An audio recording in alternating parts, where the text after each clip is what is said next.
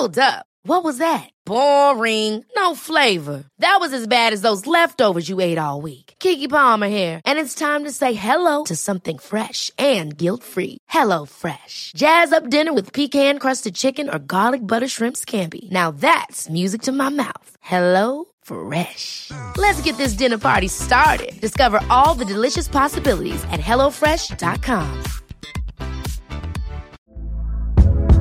Hey there, it's Michele Norris. I'm host of a podcast called Your Mama's Kitchen. When I travel, I'm usually looking for a way to find a taste of home when I'm not at home. And one of the things I love to do when I am at home is entertain. And Airbnb allows me to do that. When I was in California recently, I rented a house that had a great kitchen. And when we were sitting around the table, we were all thinking, we're in someone else's house. Someone could be in all of our homes as well.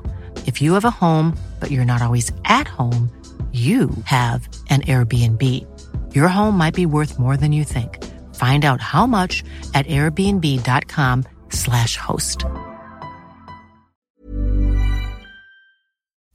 On DAB Digital Radio and 1089 and 1053 AM. Fight Night with Gareth A. Davies on Talk Sport. Good evening. You're listening to Fight Night here on Talksport. Yes, it's your regular Saturday night of fisticuffs. I'm Gareth A. Davies, and tonight's show we have former.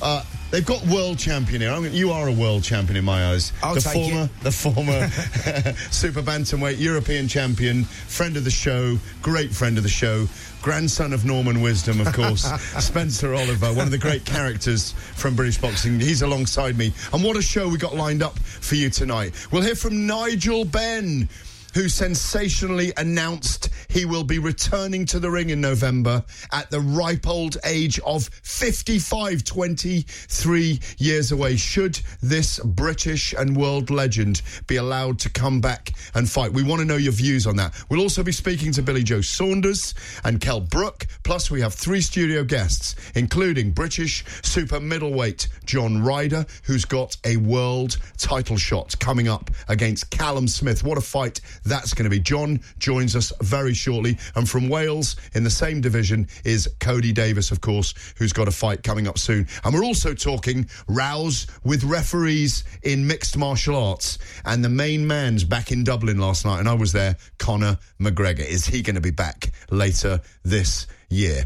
You can tweet me at Gareth A. Davies DT and Spencer at Spencer Oliver. Straightforward, that one. At Spencer Oliver. You're listening to Fight Night, and this is Talk Sport.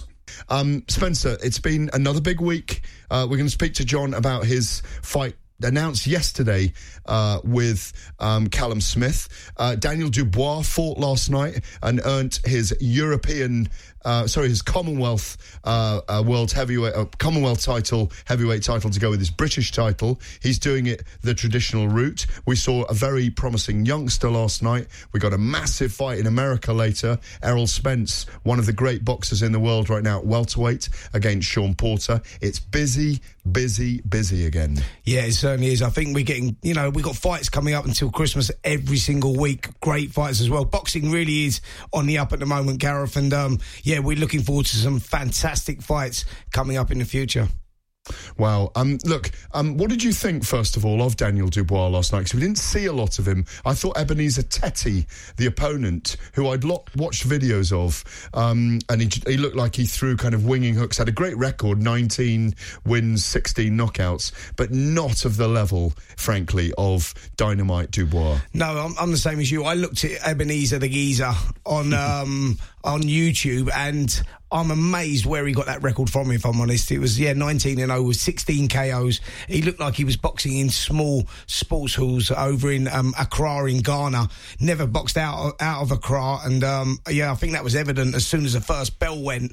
He didn't really bring much to the table, but that's taking nothing away from Daniel Dubois, who for me really is the prospects coming through, and I think that he's showing improvement with every fight. Now, it's okay saying your opponent's not up to much, but you've still got you you still got to get rid of these opponents, and you've still got to do it in style. Daniel Dubois done that last night. He went out there and systematically broke his opponent down. He picked the shots to the head, picked the shots to the body, and they were good shots. And he and he busted his opponent up. I think that he's a real threat in the heavyweight division. The next couple of years are going to be massive for Daniel Dubois.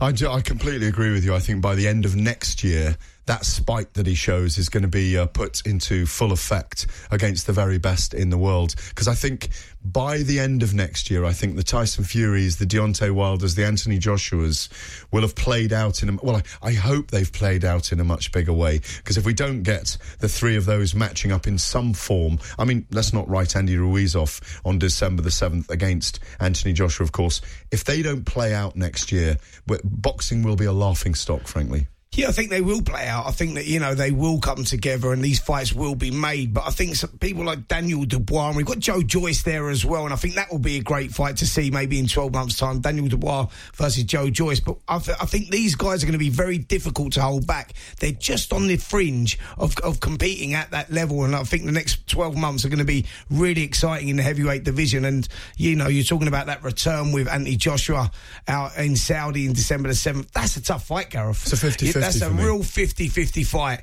and a big gamble for Joshua. I spoke to Joshua about it and he recognises that as well. You know, I think if you look at history of heavyweight boxing, history doesn't go in Joshua's favour in the straight returns. He knows that, he recognises that. We spoke to Joseph Parker, who's boxed both of them as well. And Joseph Parker says, actually, um, Andy Ruiz Jr. hits harder than Joshua. And he said he's got better boxing ability and he, he thinks it's a dangerous fight for Joshua. I don't agree As, with that, though. I don't think he hits harder. Well, he's that, the one that's I been hit by him, Parker digging the knives in. No, no, no. Fair, no, no, no. Do you know what I mean? No, no, fair enough. No, listen. I'm not saying he's not.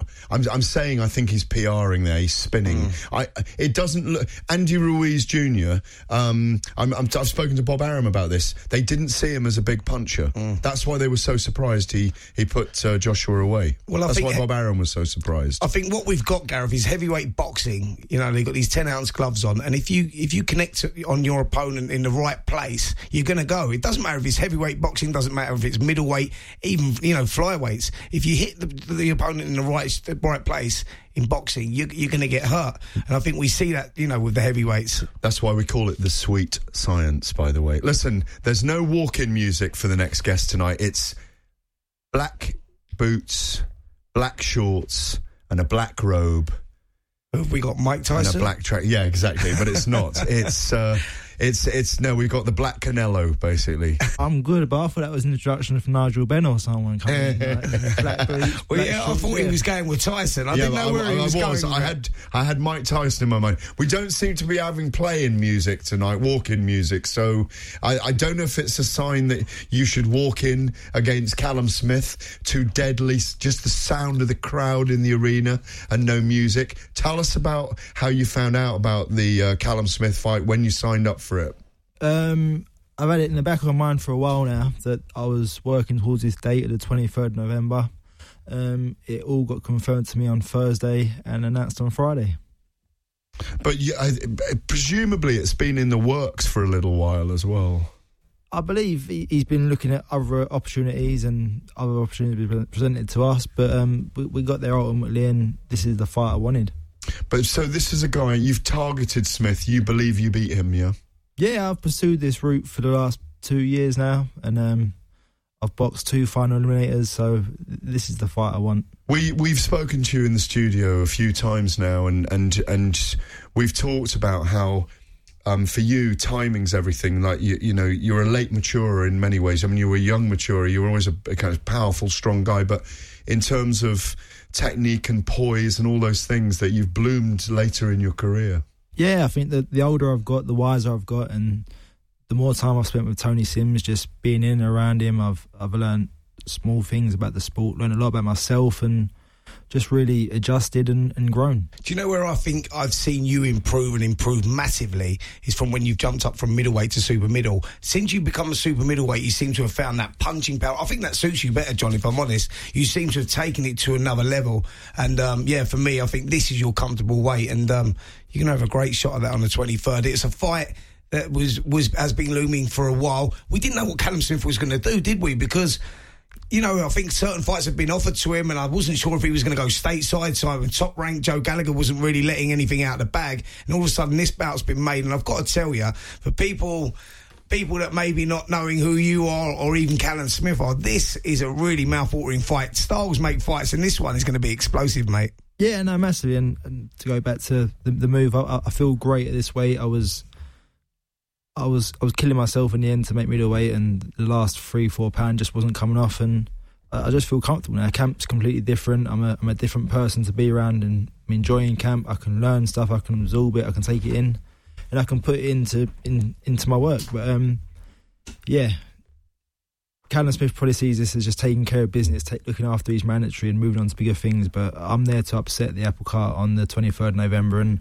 I believe I'm going to come away victorious. Sure. And people, you know, you talk about the three or four pounds, the last three or four pounds weren't coming off. That wouldn't sound a lot of weight to the, to the normal person. But as a boxer, I know this myself, dropping down from like, say, nine stone to eight stone 10 is just like, it used to kill me. But so for yourself, that four pound makes a huge difference. And that's what I was talking about, that I've seen the improvement since you stepped up in weight. You've looked like a, a, a reborn fighter, if you like. You've been around, it seems like, for an eternity. But in the last, last year or so, you you have you look like a revitalized fighter, and, and I think that you've earned this shot, mate. You really have. No, I believe I have, and it's got a lot to do with who you, who you train with and who you surround yourself with, and we've got like the old veterans like Ricky Burns in the gym, but then we've got the young boys like Felix Cash, Ted Cheeseman, and they're all they're all making you up your levels all the time. So we're always improving that gym. We work alongside Dan Lawrence with strength conditioning, and I think we've all just really upped our games now. Yeah, Tony's really got a good stable together there, really, and, and, and you do see success breed success, and you guys are like a real family unit down at Matchroom Gym. again, I've been down there, I've seen how you all operate, and you go, you got your older guys, like you say, like your Ricky Burnses and all that, where you're getting all the experience from, and you've got the young guns that are coming through that give you that sharpness and keep you on your toes. So it's a real real good combination in it. It's a real, a real good combination down there. Yeah, no, it is great, and you got the likes of like Darren Barker popping in, Kevin Mitchell, and you can really just pick their pick on their knowledge and and see where they went, things they done and where they went wrong, and you can just really pick their brains. And if if you don't take in their knowledge, you, are silly. Yeah, yeah, definitely. So, um, how's the training going for the fight? Have you been Have you been in camp for a while? I've I've not been out of camp to be fair. I had two weeks off after the last fight in Vegas. Um, that's that's the thing Tony's taught me. Just you haven't got to be in the gym full time, but just just keep in, keep your hand in, keep ticking over, keep fit, keep healthy, keep strong, and the camps just roll into one, and you, you stay ticking over nicely. And I, have been in now for God knows how long. I think I had a week off when my uh, little son was born seven weeks ago, and that's it. I've been I've been back in full time, and yeah, I'm just gonna pick it up in the next couple of weeks. Know, that's the voice of John Ryder, who is in the studio with, with myself, Gareth Davies, and Spencer Oliver here on Fight Night on Talksport. He is fighting for the WBA Super Middleweight title against Callum Smith in Liverpool on November the 22nd. We'll talk about that more after this break.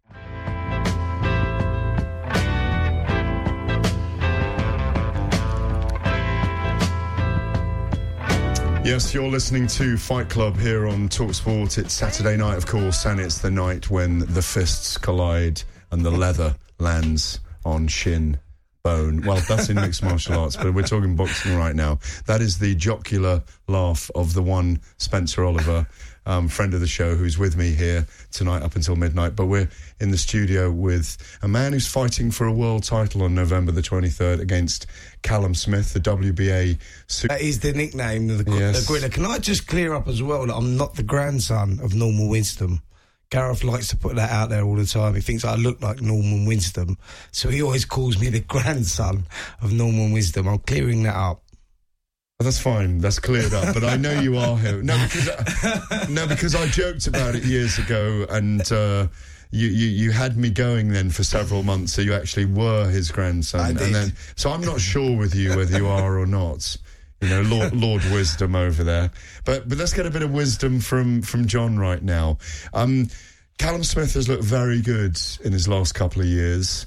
Um, there is talk of you know him fighting. He's fighting the blackhead Canelo on November the twenty third, as we've dubbed you in the studio.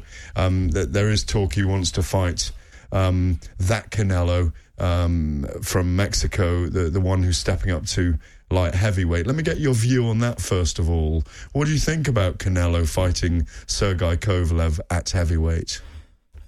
Light heavyweight. At light heavyweight, sorry. Um, uh, do you know what? It's um, it's a good. It's, it's all about legacy for him, isn't it? And to, Mm. to hold three three weight world titles at this would be the same time, won't it? Because Mm. he's the franchise champion at middleweight.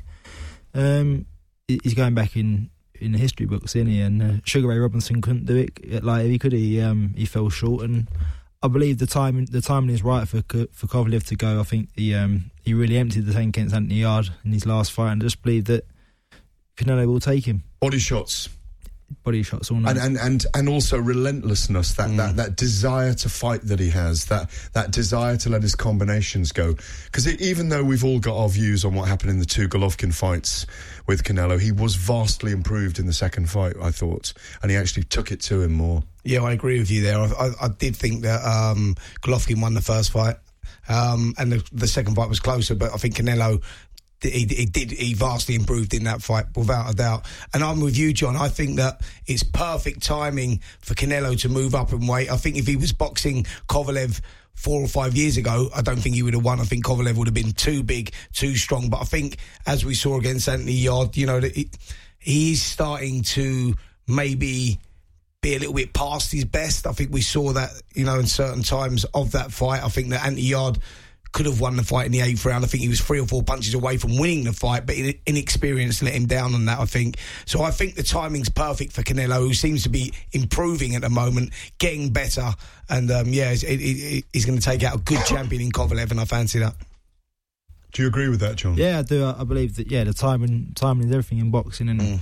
Kovalev really did empty the tank in that fight, and that, that was the difference between winning and losing there. Um, Anthony Yarde didn't have the experience to to go out the next round and then empty his tank. I think he was trying to save a bit, but um, Kovalev lived to fight another day. Let's talk about the stylistic differences between yourself and Callum. Obviously, you're not going to give your game plan away, but where are the where are the areas that you can exploit in Callum Smith? We know he's a long fighter; that he's got power. Um, I think he got George Groves at the right time, by the way, as well. Um, you know, I think the f- w- w- the the wrecking machine that Chris Eubank Jr. is, I think, took a lot out of George in that contest last February.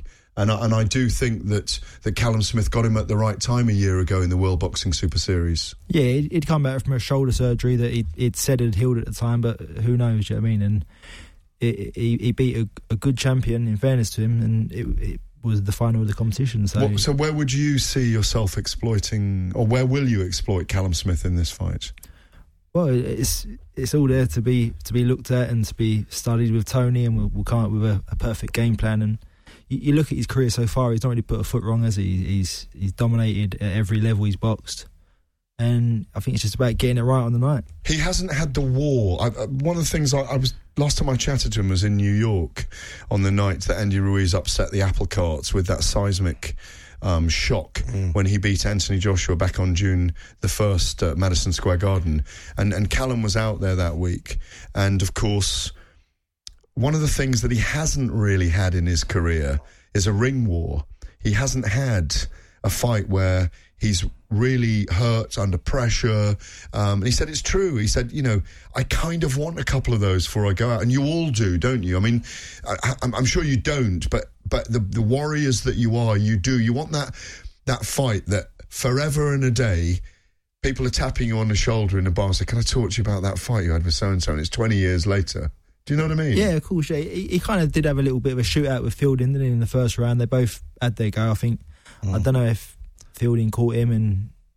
I think I think back. what Gareth's more talking about is that the longevity of a fight. You know, when you've A got to legacy go, fight. you've Yeah. got to go I- to, and in the trenches, and you really got to bite on the gum shield, Yeah, and you yeah. question yourself three or four times, and sometimes you're on the canvas, and you get yourself back up, and you have those, those real wars. And, and you're right, Gareth. He's not been in one of those No. contests yet, but that's taking nothing away from Callum because he's mixed at a good level, but he's done the job as well. You know, it, in, in fights where we we expected him to to be in tough fights, he's got the job Well, done. he's had to be patient. He's had to be patient in his career. He's had very frustrating times till the World Boxing Super Series came along, and it was made for him at the the right age. You know, it, it was perfect timing with, with the opponents. Mm. I mean, I was out there when he fought Nieky Holzken in in um, Nuremberg, and Holzken, that very tough kickboxer, and he had a difficult night. That, That was his most you know? difficult night. I, I, weirdly, won the fight easily, but it was a tough night because he couldn't put a dent in in a in a very a traveller who's a kickboxer, a very tough man, very proud, and that was his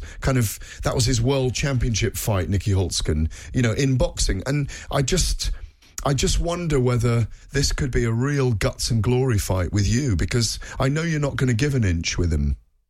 No, yeah. In, in fairness to him, that, that fight with Holzken, I think he took that that that got made at three three days notice. I think. Yeah, So, correct. That was a real last minute fight, but um, yeah, I, I hope we can do that. I hope we can put a real fight on on for the fans and just leave it all in there on the night and with me coming away victorious and a fight that people talk about for years to come. When you were growing up, did you dream of this night? Is there, is this is this um is this an Everest moment for you?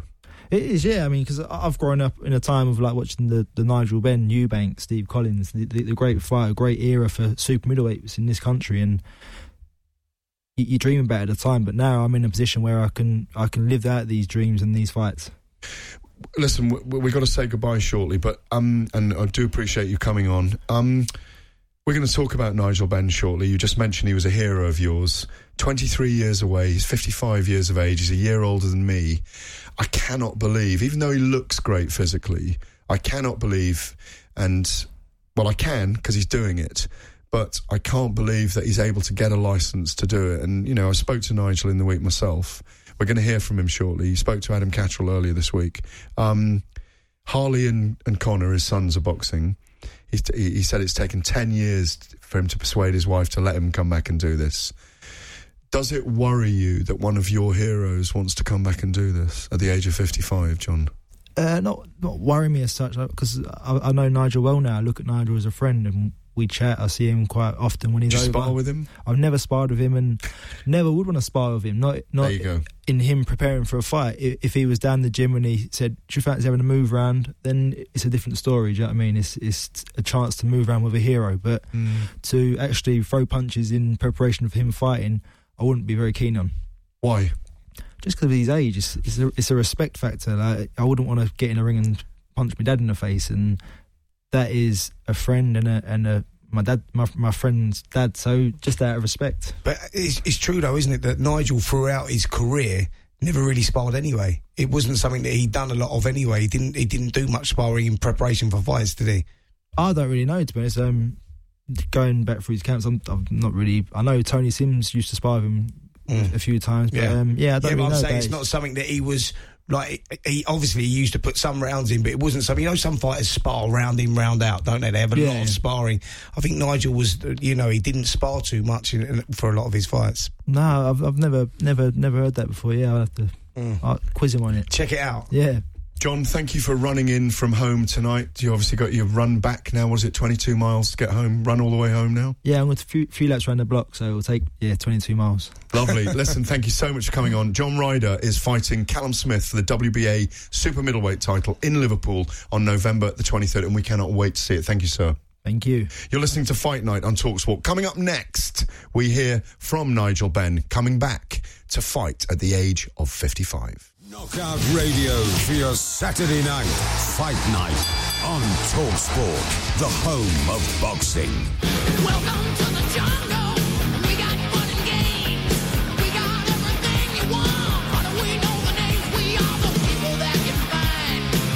Fun and games in the fight jungle tonight. And with me in the studio, of course, uh, is Spencer Oliver. I'm Gareth A. Davies. You're listening to Fight Night on Talk Sport, the best three hours of the week on fight stuff, apart from Spencer's podcast. I've got to say that because Jake Wood wants to fight me all the time as co host on the podcast. Um, we're not going to plug it quite yet. What we are going to plug is a brilliant interview that my uh, normal co host, uh, Adam Catterall, did this week with 55 year old Nigel Benn, described as the fittest 55 year old on the planet, as he prepares for a shock ring return. Before setting off for UFC Fight Night in Copenhagen this week, Adam caught up with a legend that is Nigel Benn ahead of his return to the ring after 23 years away. And this is how that conversation went. Two things, first of all. Yeah. I want to thank you because you're one of the reasons why I'm a boxing fan, right? and as well as that, you helped me with your career choice because I saw you DJing at Q Club in Faliraki back in '99. I'm telling you now, bro. that was the inspiration. Oh yeah, geez, yeah, mate. Yeah, that was it, mate. So yeah, they're one of the things that used to get me in trouble as well. Yeah, well, back in the day, back in the day. We're not here to talk DJing. We're here to talk about about this event Yeah. against BK, obviously on the 23rd of November. What is closure in your mind now? What is closure in your head? You know, Adam, I think all through my career, I was struggling with a lot of issues. Going back from 72 with the death of my brother, addicted to ecstasy, addicted to spliffs, smoking cigarettes, addicted to nicotine. I was just suffering with depression as well. All through my, I, I never had peace, never had happiness. And it was only when I had that encounter with Jesus when I was 40, 45 that my life changed. No smoking, no spliffing, no cheating, and my wife being faithful.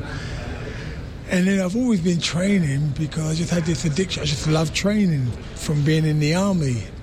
And I started doing a lot of Tour de France riding, you know, what fit men that they are. And doing a lot of altitude training and uh, I just know that was something something still left in me. I didn't have closure. But I had peace. And I have peace now. But I need closure. But what is that in your mind now? In the perfect world, what is closure? having one more fight. That's it.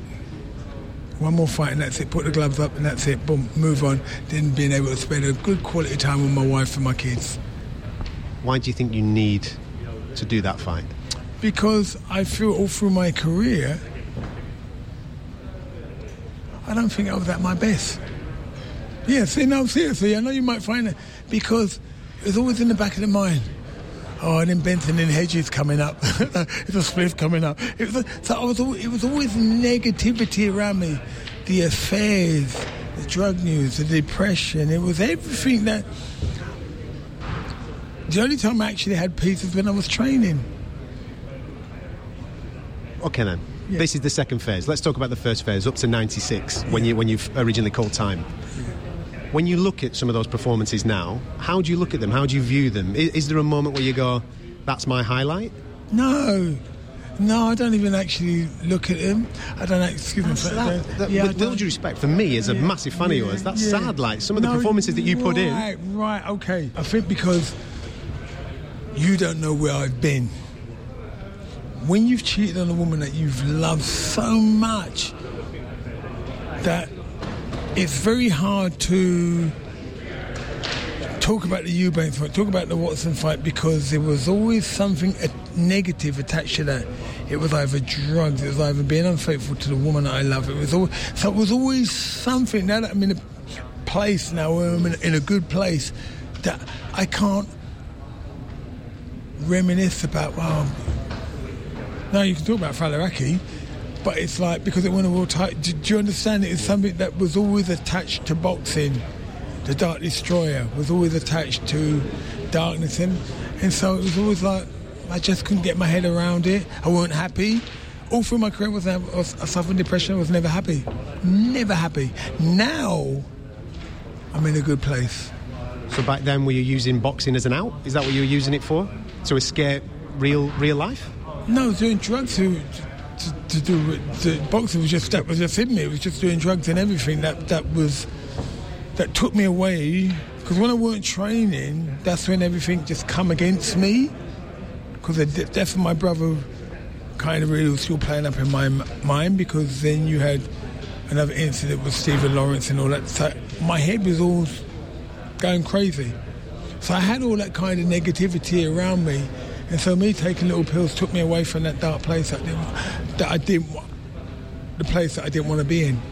So with that then in mind, do you look then back at that boxing career and think, flipping heck, I achieved some things. If you're in a mess, you're in Yeah, a dark I'm- place, yeah, yeah, you're taking all that, I- and you become the WBC super middleweight champion of the world. Yeah, and the WBO, and then get inducted to the Hall of Fame. And vote, yeah, oh, okay, mate, yeah, and then the Hall of Fame. So I had to get that in because you didn't. We weren't going to. I apologise, yeah, yeah. We're working together. Yeah, so yeah, so it, it was like um, it wasn't no. to achieve that, going through that, is that still something. start, that all started through the army that gave me that discipline to go through all that.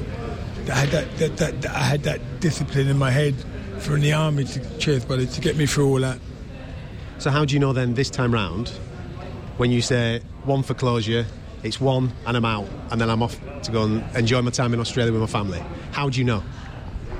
First of all, for my wife and my kids, and second of all, I've got so much work to do out in Australia. Where me and my wife, we both work for Hillsong Church, and when we hurt, we hurt a lot. My wife hurts a lot of broken women. I try and help a lot of broken men, and I used to go around painting, doing gardening for the old ladies and all that, uh, and painting inside the house. They're things that I enjoy because that's the army discipline, the army army stuff that I like doing. Not chasing nothing. Do you understand? You, you're sitting there, and you think, "Wow, you're helping No, this old woman." Yeah, you're giving back. Yeah, absolutely. So when you do stuff like that, I mean, that's a blinder. You can't bet on that. Thank you, Jesus, for giving me the opportunity to be able to do that. Talk to me about the light bulb moment because you mentioned Jesus and you've mentioned religion a couple of times. Yeah, absolutely. The light bulb moment happened in '98, but it wasn't actually '98.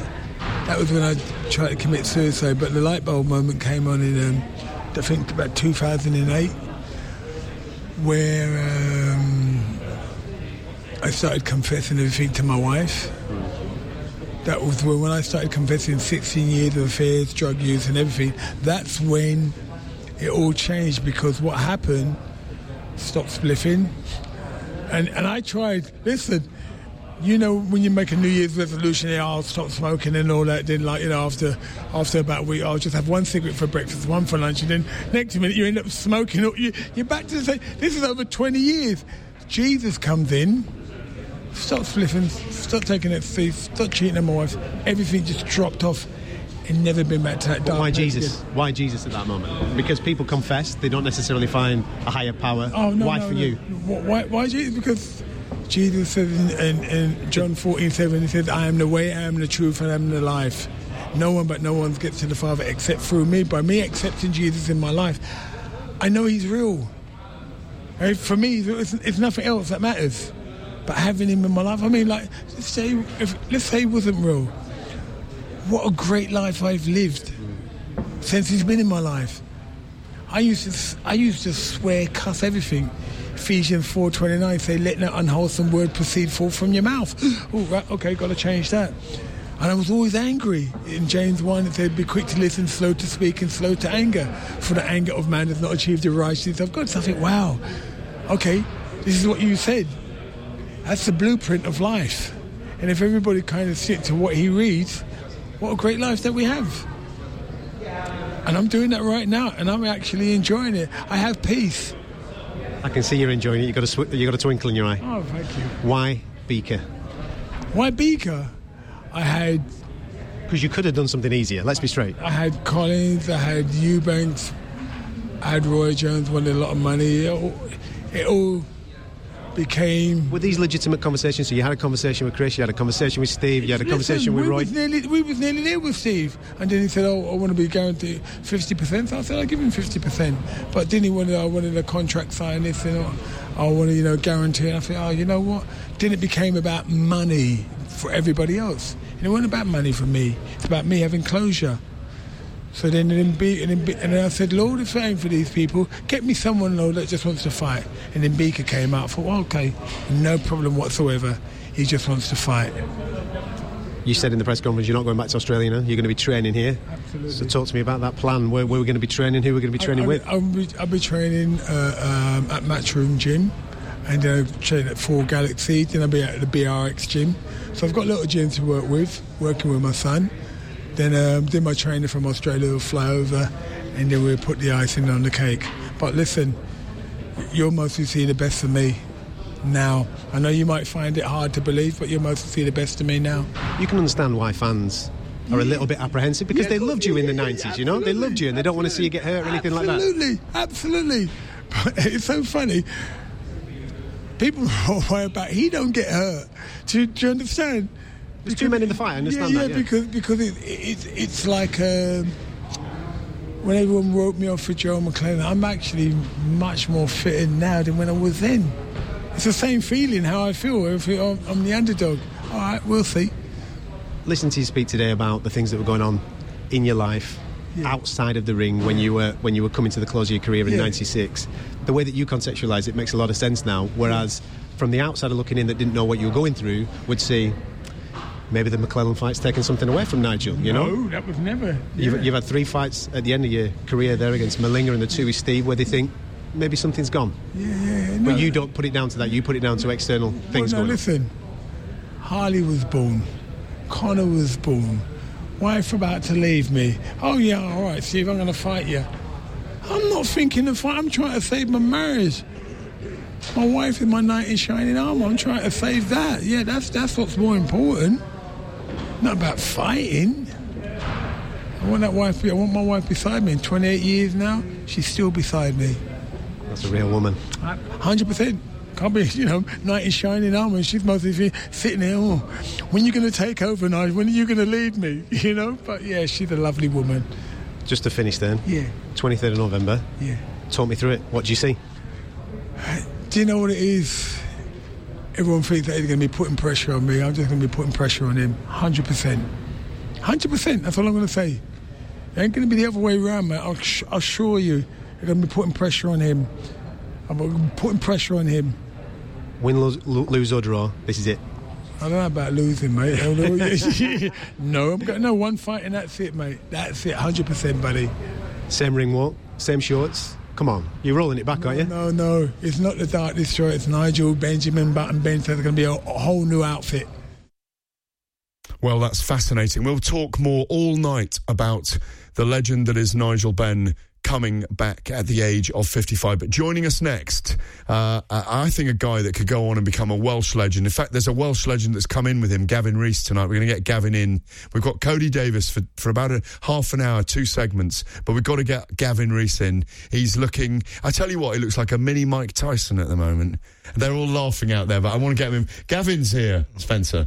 Yeah, he is. Great little fighter, Gavin. Back in the day, mate. He's tough as old boots. And um, yeah, he still looks like he could have a go, doesn't he? He- listen, he was a very good light welter and welter, and I tell you what, we've got a great well. We should ask him about um, Errol Spence and Sean Porter later on as well. But he was reluctant. He was always reluctant to put himself uh, in front of the media. He- He's he's a reluctant hero for me. But let's get him in here. They're listening to Fight Night on Talksport. I'm Gareth Davies with Spencer Oliver. We're right back with Cody Davies in a minute. Knockout Radio for your Saturday night fight night on Talksport, the home of boxing. Still Snoop Dogg and D.I. D.I. D.I. Guess who's back? Still. That rhythm means it's fight night here on Talksport. I'm Gareth Davies, Spencer Oliver in the studio with me, friend of the show. And joining us now, one of my tribe, another Davies, Cody Davies from Wales. Um, are you watching the rugby at all? Rugby World Cup at the moment? No, I haven't really had time. Uh, We, me and Gavin's always, always in the gym training. Just come out of a, a long training camp, so we just focus on um, just training and boxing, really. You know, Japan beat Ireland today, though. It's unbelievable. They beat South that. Africa in the in the in the last Rugby World Cup, of course. Got to talk rugby when I've got a fellow Mm. Welshman in as well. Um, I bet you would have been a decent flanker or something like that when you played Yeah, rugby I when you were play. younger. Yeah, I broke my thumb when, I was a kid playing rugby, so my dad banned me. Uh, he's been boxing ever since. They, it, it just doesn't make sense, does it? You know, were you a decent rugby player? I like to think so. Yeah, I'm, I'm not too sure what anyone else would say though. Is there any? Is there any bad rugby players from Wales? I don't think there's any bad ones. Is there? Well, it's the national sport, apart from fighting, of course. but that's normally on a Friday and Saturday night. How did you grow up and get into fighting, into boxing? Um, well, my dad, my dad was long time friends with Joe Calzaghe. They they grew up together, and he was around the, the the training and all stuff like that. And eventually brought me into the the boxing environment. I fell in love with the game when I was a, a young kid, and we started training. My dad put a gym in the garden for me, and um, you know, I, I I s- trained every single day after school. And one thing led to another. I was on the, the Welsh boxing team, then moved up to Team GB, then turned pro with Gavin, and and now here I am. What did the gym in the garden look like then? How, t- talk us through the kind of structure of, of a gym in the garden. So you weren't out running around the park drinking uh, Strongbow after school. You were kind of militarily drilled in the back garden for, for a couple of hours every night. Yeah. Yeah, yeah, we had a we had a proper gym. It was all affiliated with the the Welsh Amateur Boxing Association. It was a proper job.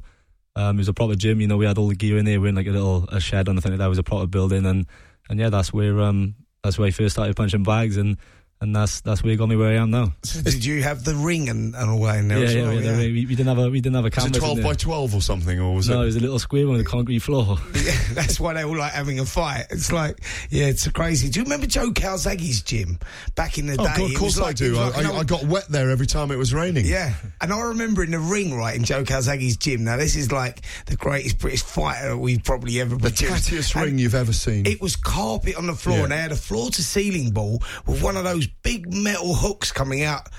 And that always concerned me because I thought if someone got knocked out and actually went down and hit that hook, could be could be curtains. It was it was like the the worst tin shack you could ever imagine. it was like out of deepest, darkest third world, wasn't it? Yeah. But it did the trick, and it, what what really did the trick, and it always fascinates me, is the legacy of Joe Calzaghe, because he was such a reluctant. I always talk about. I always argue with Frank Warren, the promoter Frank Warren, about this, and say that it wasn't till the last couple of years of Joe's uh, career, you know, the the, the Kessler fights, the um, th- that that night in Cardiff. I'm sure you remember that night in Cardiff, eighty thousand people, three in the morning fight. You know, everyone's spilling out onto the streets.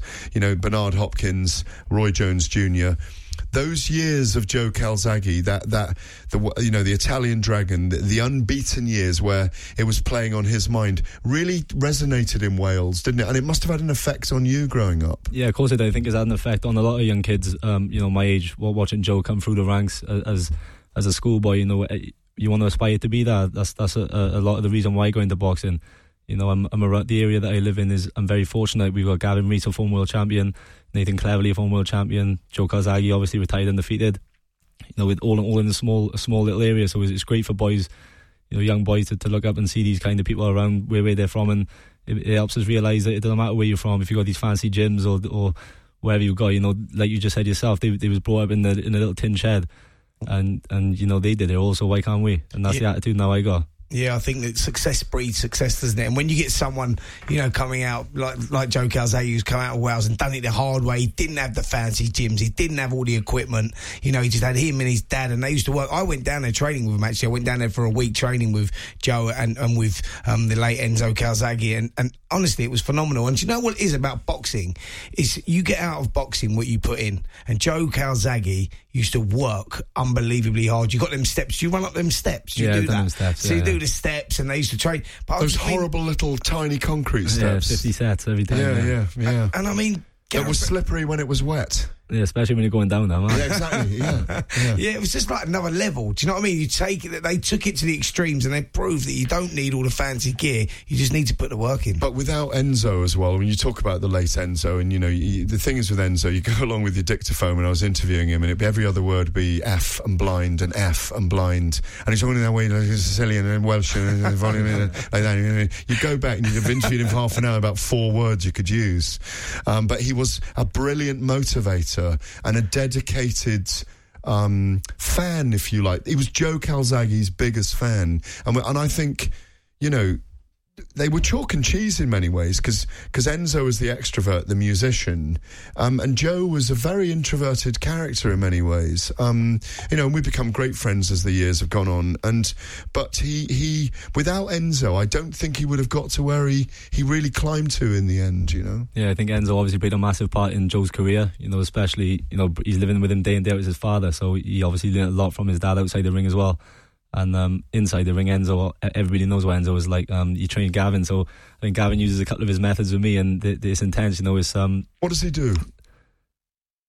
In the, in the in terms of using those methods, then what what, what does he do in that it's sense? like, like we just talking about the all these um, new fancy gyms and things like that. It's the complete opposite. It doesn't matter what, what you got. You know, it's just hard work. It's just graft, hard work, and like you said yourself, you, you get in what you, you get you get out what you put in. Um, when you got Gavin training you or, or Enzo Calzaghe training you, you got no choice but to give hundred percent, Mm. or you get you get you get your backside kicked. So yeah, you got you got to work. Well, that was Gavin's style, though, wasn't it? It was just like work, work, work, and he just wore people down. He was tough as tough as they come, and it is, and it is that. And it's like you knew if you're boxing someone like Gavin, who was very short for his weight. Was he? What was he like? Welterweight? Was it Like welter and welter, was it? and welter? Yeah, very short for his weight, for his squat, and you, he just he's such a workhorse, man. And I think that you know when you was fighting someone out of that stable. Or, or someone from down down in Wales, you knew he was in for a tough night. Yeah, it's a trademark, especially when you've been trained by by Enzo Because I use a trademark. The work rate, the, the work rate is what it Yeah. played a massive part in all the boys' careers with Enzo. Yeah, sure. I mean, at, at, like I say, I, I, I still remember that week. Like it was like I think it was back in 2000. Now it was a long time ago. I still remember that week. That was like the hardest week I ever had, and I, I, I was considered myself in shape, but that just took it to another level. Like Enzo was just like he was the lunatic for training. He really was. But the funny thing about Gavin, of course, he, he ended his career at lightweight, I think it was, and but obviously he obviously beat Souleymane M'baye for the for the world title.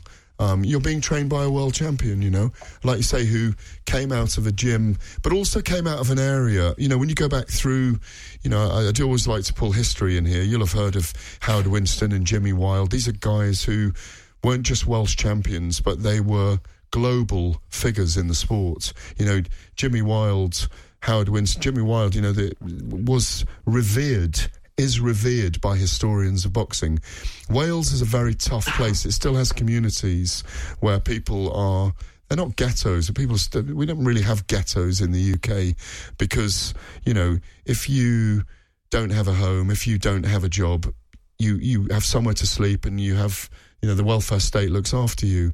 But there there are really tough places in Wales, aren't there? Yeah, for sure. Yeah, where come, where I come from is, is not a lot. You know, up in the valleys, bo- boxing's the main thing. Really, there's not a lot for for the young kids growing up. So luckily for me, I didn't fall into like you said, go going out and getting drunk after school. I, I and my dad um kept me kept kept this. He's been my dad growing up, but it's obviously paying off now. But yeah, I was one of the lucky ones. A lot of my friends have gone off the rails and and they, they know that- Spliff, drink, all those things. yeah, no, it's, thing it's rife, isn't it? The, the is, yeah. opiates. People are people are medicating against the lack of opportunity, and that's what's caused it. You know, I, I think it's getting better in Wales, though, isn't it? Yeah, I think it's getting better in Wales. Yeah, a lot uh, a lot of people are starting to do well now. Jack Shore just put just some fallout in um, Copenhagen in in his first fight in UFC. He just won that. There's another Welsh boy, um, John John, Phillips. Phillips. Yeah, so yeah, Wales doing well. There's a, there's a lot of of um, rising stars. I think coming from Wales. Is MMA growing in Wales more than boxing at the moment? Um, I wouldn't compare it to boxing. It's definitely growing at a, a fast rate. Yeah, there's gyms opening up all over the place. Have you had a role or not? No, I haven't had a role. No, all fights start on their feet, so I'm I'm gonna stay on my feet. But you've never done any wrestling or I had jiu-jitsu? a, a have you? little mess about ju- my my best friend Joe Calzaghe Jr. He um, trained at the Roger Gracie Academy. All right, yeah. I'm in London, and he tried to teach me a little bit before.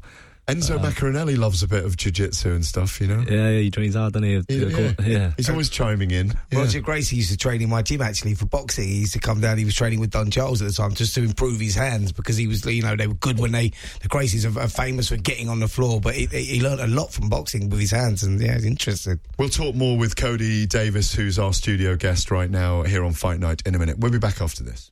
On DAB Digital Radio and 1089 and 1053 AM. Fight Night with Gareth A. Davies on Talk Sport.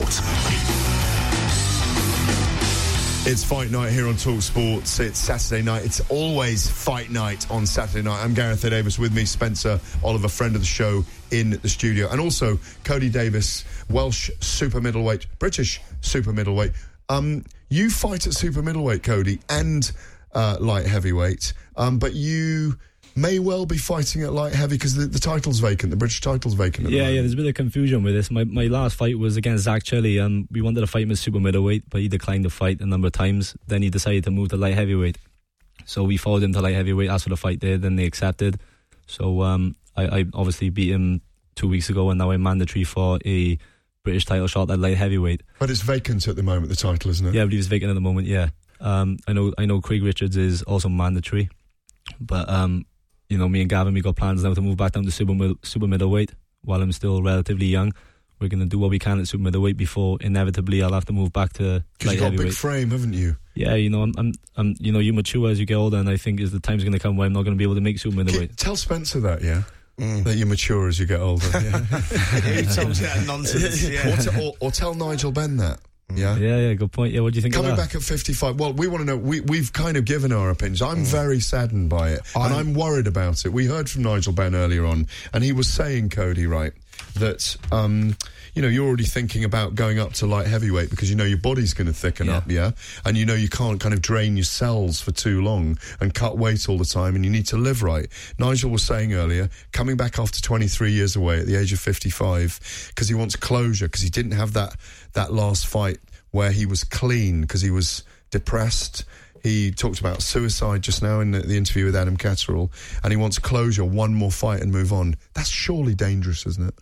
Well, my, my opinion is I think it's good for him. You know, if he was if he was in a, a bad place talking about suicide and things like that, and and boxing makes him feel better, then why not crack on? But on? that was then, you know, that's what he's saying. It wasn't he, he obviously haven't 45 got over that yet. right. If, he, if he's still thinking about it now, he obviously haven't got over that mentally. So I think, I, you know, if he's going to make him feel better, then crack on. So you think people should be licensed at 55? How would you feel if your dad said he wanted to have a fight now at his age? Um, well, that's a different story, is You're asking me uh, as a as from a fighter's point of view about another fighter who's who's boxed all his life. When you're a boxer, when your fighter's in your blood, you can't just turn it off. I mean, here's, here's my problem with it that Nigel Benn had his last fight 23 years ago. Now, we're talking about a guy that's 55 years of age, and it's not the fact that Nigel Benn, who I know is in great shape, and I know that, you know, mentally he'll still think that he can do that. My problem is that when Nigel Benn comes back, he's got to come back at some sort of level. He can't come back and box Joe Bloggs in, in a six round fight or whatever. Now, the fight's been made on November the 23rd against Sakio Bika. Now, he's still active. He's 40. No, two years ago he retired, though, didn't he? Yeah, yeah. Well, he's not se- retired, no, but he was active. 17, 2017. yeah. 17 2017, he retired, so he's still active. Um, and, and that's a worry for me because Bika, as we know, he, he boxed Calzaghe before. He give he give him a tough time. He's a former world champion. He's a decent fighter, and he's only forty. Is he forty or forty two years of age? Forty. Yeah, forty. He's forty years of age.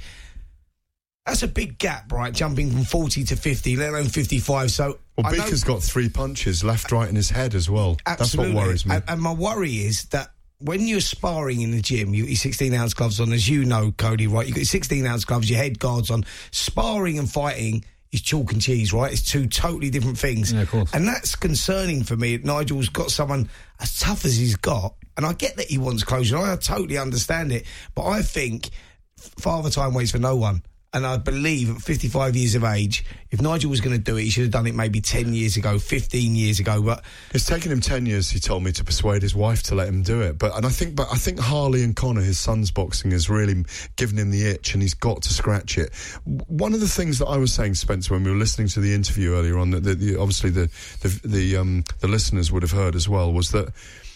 If he was going to have one fight, surely the fight that would have made him millions would have been with Chris Eubank, yeah? Yeah, Not not even Steve that, Collins, yeah. but Chris Eubank.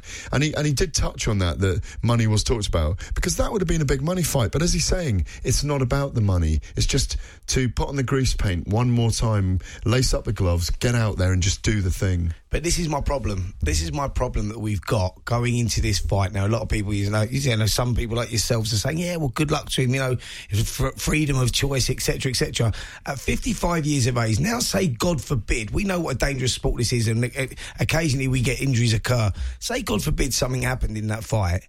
Um, what would that do to the sport of boxing that he's been allowed? The British Boxing Board are controlled, by the way, haven't allowed him, haven't sanctioned him to box. He's gone and got a license elsewhere, but he's boxing in this country. But I mean, this is my concern, you know, and I'm not doubting that Nigel Benn is a warrior and he's everyone's childhood hero and he's a British icon and he's a British, you know, he's a British legend. So I just, I- I find it really difficult him coming back at 55. That's my big problem. I agree with that. Boxing's uh, under a lot of scrutiny. You know, you see these young boys, 22, 23, and they're passing away from, from tough fights. But you know, it is what it is. Is you know, you know, they're picking strawberries. It's boxing. It's fighting at the end of the day. And you know, you talk about you talk about um, you talk about him sparring with 16 ounce gloves. He knows what it's like to fight. He's been doing it all his life. Yeah, sure. Um, yeah, go on. Thank you, Spence. Oh, look, let- let's move subjects a minute. Um, um, and it's and it's and it's another thing I want to get Cody's view on. Really, is that Billy Joe Saunders, another super middleweight, is going to um, fight in Los Angeles in November as well. On that card. KSI and Logan Paul. I know Yeah, you're yeah. grinning. Is that right that they they suddenly become pros? Well, it's not right. It's not wrong, is it? If they they they, they got as, as as much right to turn pro as, as we have. There's nothing saying they can't turn pro because they do YouTube videos. But for for them to be headlining and and Billy Joe be on the undercard, I think is a bit of a joke. But it is what it is. You know, there's obviously some big demand for it. So uh, that, that that that's the only reason why they've got all these thousands of millions of, of subscribers, and not one of them are boxing fans. Yeah, Billy sees it as a, a, a big opportunity to gain new fans. You know, I I actually helped promote that first fight with KSI Logan Paul. The first one, I The one that made 150 million on yeah, YouTube. I put that event on, and I didn't get anything out of that like that sort of money. So don't worry about that. well, that's But why I- you're here tonight. Because if you had, if you got, if you got 30 percent, we won't be seeing you anymore. I- I We'd be visiting on your island, and we'd be getting an invite with your helicopter. Absolutely, but I I, put would that be a better event on, quid either. right? So this this is my point. I put that event on, and we done it as a, a like a, as a white collar sort of event, and it was good fun. And the average age of the crowd was thirteen. The oldest person in there was probably fifteen, and there was kids running around screaming, and and it was just like it was insane, and it, it was fun. Now they've both turned professional, and now it's become you know we've got no head guards, small gloves. I blame, I blame Spencer Oliver. Simple as that. It's going to be a totally different fight. It really is. But well, it's I mean, cruiserweight, guys- isn't it, that they're fighting this Yeah, time? as well? yeah, and KSI is like sort of my size. Yeah. So Listen, uh, they've got decent physiques, both guys, and Logan Paul wrestle. But it, I just want. It's nice to get the take of a current professional um, who, you know, your your your your. your I think your view is valid, and uh, it's that they're entitled to do it. But in a way, um, it, it it it does. Why should they be making huge money using the sport that you dedicate your life to? That's what that's what concerns me. But I think what it will listen, we've got if they get I don't know. Last fight they had a billion views across all their channels. One billion views. Logan Paul K- KSI won. Now, if you get, as Billy said himself, you get two percent of that, that a ripple effect that become boxing fans and boxing wins. You know, so I think you're targeting a new crowd that are not boxing at all. They're, they're predominantly YouTubers, but they, they, they're not boxing fans. But you will get some of those turn over and go, you know what, actually, I like this. And they see Billy Joe on the undercard. Now, that's Billy's fault. I spoke to him about it, spoke to him about it in depth. Well, we'll said hear from him he later on. gain- yeah, Your interview with him, we will hear later Sure. on tonight. But he said he will gain new fans. So, listen, I think it can only be good for the sport. But boxing's changing in a big way.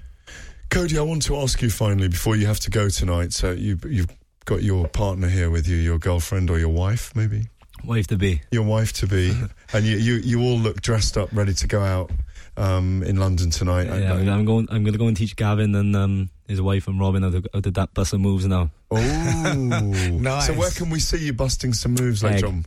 Egg. Okay, okay. Wow, you're really going for it, going Egg. for it I might Wow. drop in at Egg. Where's Egg Egg in Camden? Yeah. Ah, anyone, aye, I might I might drop in there on the way back. I can actually Put, my, see. put my heels on and get out there. I can actually see you in egg. Actually, Listen, the- I, look on my Instagram, and, and on, on on Wednesday night in Dublin, I've got to tell you, this on Wednesday night in Dublin, I went out with five of the Bellator um, digital team, media team, and we ended up out, we had a lovely um, meal in a place called Tallox, uh, an area of, of Dublin, and we got this huge taxi bus on the way home that was a converted ambulance, yeah?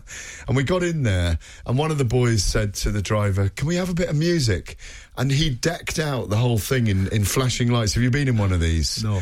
There was like acid acid trance on there suddenly, all these flashing lights. It was I a put about- rave. it, was, a rave in the bus. like, yeah. And unfortunately, I was leading the rave for about a good 20 minutes. Like, there's a minute of it on my Instagram. It was absolutely mad. It sounds like egg on wheels. Uh, It yeah, egg on wheels, exactly. Because you know, right down in the day, you remember this. We used to go to Bagley's Yeah, around absolutely, there yeah. in Kings Cross. Bagley's is closed now, and that was the, the the egg of its day. the white gloves and whistles. Can I just ask you one serious thing before you do go though? And feel and free. um, your your sister passed away tragically um, earlier this year.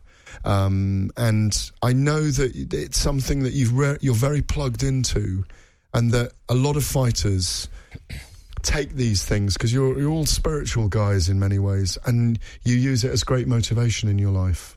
Yeah, of course. Um, you know, it's obviously a, is is a devastation for my, my entire family. Um, it was it was all unexpected, and and as I explained before, it turned my life upside down. Um, you, you talk about being spiritual and being religious and things like that, but when when something that catastrophic happens, and um, and you're there and you see you see things firsthand, and uh, you know you feel everything proper, then everything gets shaken. Relig- religion gets shaken. Ev- everything gets shaken. You know, you start to question everything you, you question life itself. You question everything. It's a terrible, terrible time. I wish it upon nobody.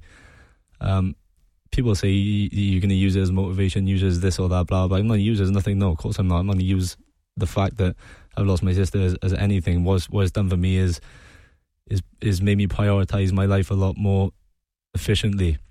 You know, I've, I've got a lot more stronger morals right now. Um, I, I feel a lot more grateful for, for what I have. I've got a fantastic family. I've got a beautiful girlfriend. I've, I've got a fantastic boxing coach. You know, it, it makes me appreciate things like that. Um, you know, back back a couple of years ago, everything was going great. You know, all my family was here.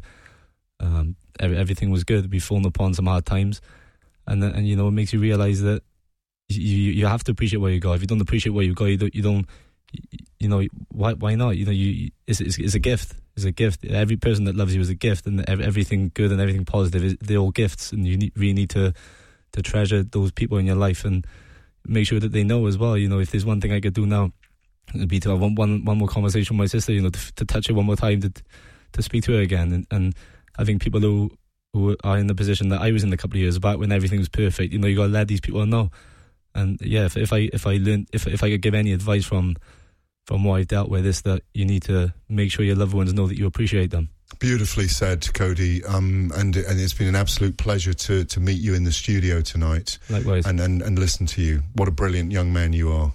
Thank you. You're listening to Fight Night on Talksport. Ryan Reynolds here from Mint Mobile. With the price of just about everything going up during inflation, we thought we'd bring our prices down. So to help us, we brought in a reverse auctioneer, which is apparently a thing. Mint Mobile unlimited premium wireless. Ready to get 30, 30, bit to get 30, bit to get 20, 20, 20, bit to get 20, 20, bit to get 15, 15, 15, 15 just 15 bucks a month. So, Give it a try at mintmobile.com slash switch. $45 upfront for three months plus taxes and fees. Promo rate for new customers for limited time. Unlimited more than 40 gigabytes per month. Slows. Full terms at mintmobile.com. Hold up. What was that? Boring. No flavor. That was as bad as those leftovers you ate all week. Keke Palmer here, and it's time to say hello to something fresh and guilt-free. Hello Fresh. Jazz up dinner with pecan-crusted chicken or garlic butter shrimp scampi. Now that's music to my mouth. Hello Fresh. Let's get this dinner party started. Discover all the delicious possibilities at hellofresh.com. Quality sleep is essential. That's why the Sleep Number Smart Bed is designed for your ever evolving sleep needs. Need a bed that's firmer or softer on either side? Helps you sleep at a comfortable temperature? Sleep Number Smart Beds let you individualize your comfort so you sleep better together. JD Power ranks Sleep Number number 1 in customer satisfaction with mattresses purchased in-store. And now, save 50% on the Sleep Number limited edition Smart Bed for a limited time. For JD Power 2023 award information, visit jdpower.com/awards. Only at a Sleep Number store or sleepnumber.com. Go toe to toe with the biggest names in boxing. Fight night on Talk Sport.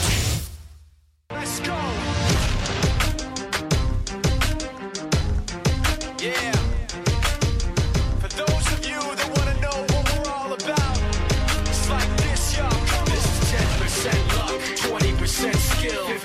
15%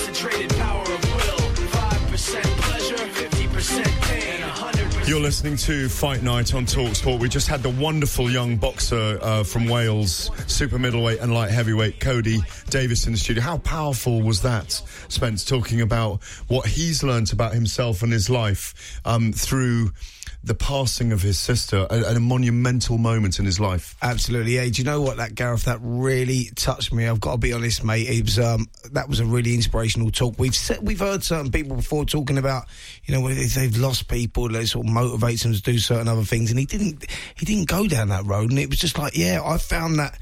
I was really touched by that interview. It really touched, and um, yeah, he's a really level-headed kid, Cody Davies, and he's got a bright future in the sport as well.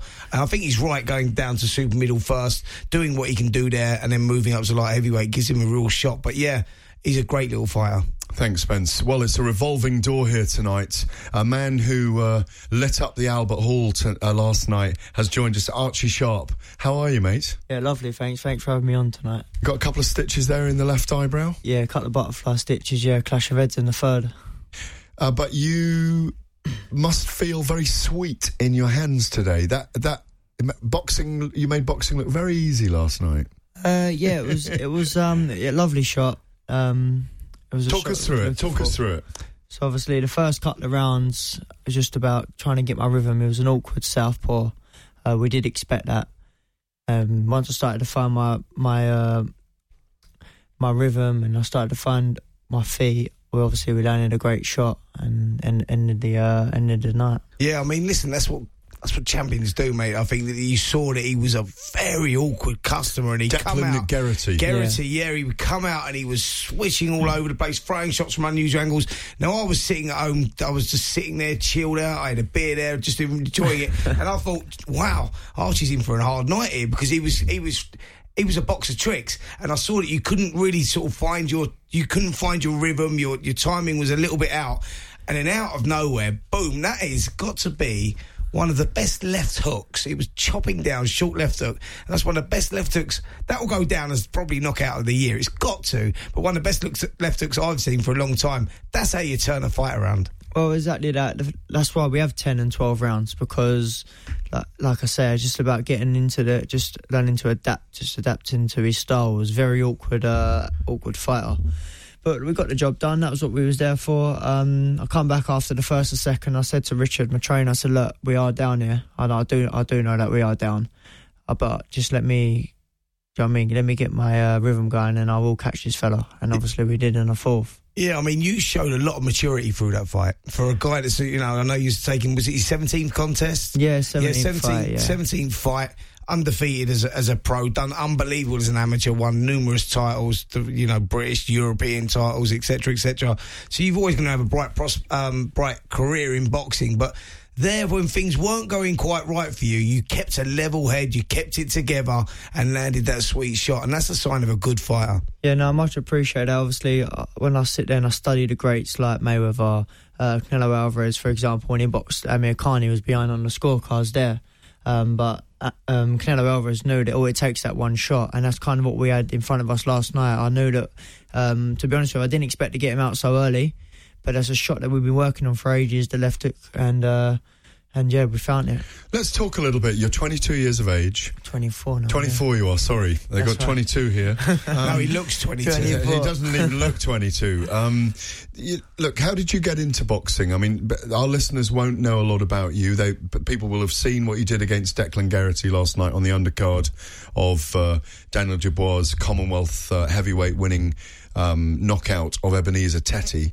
Um, how did you get into boxing? Tell us all about it. So I started at the age of seven. Uh, my dad took me down to a local gym at the age of seven. Um, yeah, at first it was just all fun, just getting into the into the uh, boxing, learning how to put, uh, look after myself, put my hands up, and a bit of discipline as well. And then I got to the age of eleven when I started competing, and then yeah, that started my first national title, won my first national title, and then from there I kind of stuck at the sport. When did you know that you was going to be a boxer? Did you know that from a young age? Um, yeah, I've always when I got into the gym, like I said at the start, it was just very innocent. It was just going in there, learning to keep fit, just getting into the boxing. Then when I started competing, is when I started to realise that hang on a minute, I could have, um, I could do something with this boxing game. Yeah, you felt like you was going to take a career from it. That's what that's the that's what I meant by the question. Where did you Yeah. go? I know that I'm going to be a boxer because I mean you got unbelievable talent and you do, and you had that from a young age. You was winning titles from a young age. Yeah, I much appreciate that. Yeah, like I said, at a young age, I was winning national titles, and that's kind of when everyone. As a young kid, I didn't realise how good I was really. Um, and to be honest, I still people still say to me now, like, oh, Arch, you're you're you're exceptional talent, but I think it's just more being humble. I don't know, but you just don't really realise it. And then when I started winning national titles back to back, I won seven or eight national titles, and then I just um, yeah decided to turn pro and then try and do it in the pro ranks now. Is there boxing in the family? Uh, yeah, my dad and my uncles and that all box, but nothing at a higher level. My brother boxed; he was a good boxer, but he no one really kind of carried it on and took it to the to the next stage. And you spar with Carl Frampton already, people like that, people, the Walsh brothers. Yeah, I was sparring him at, the, at such a young age. I was sparring Carl Frampton at the age of fifteen.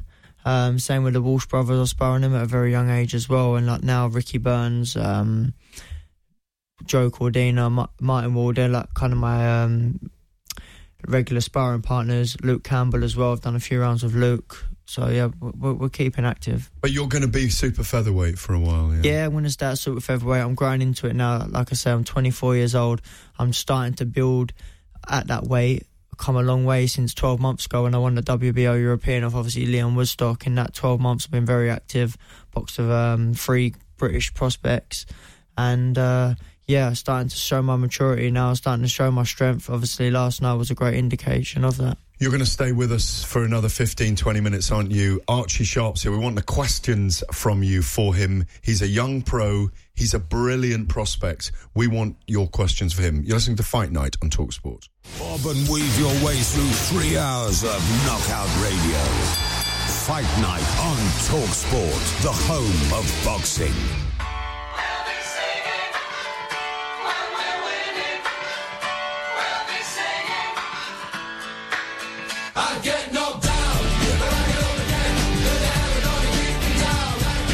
You're listening to Fight Night on Talksport with me, Gareth Davies, Spencer Oliver, uh, my mucker and mate in the studio with me, and we've got a tough-looking fella here.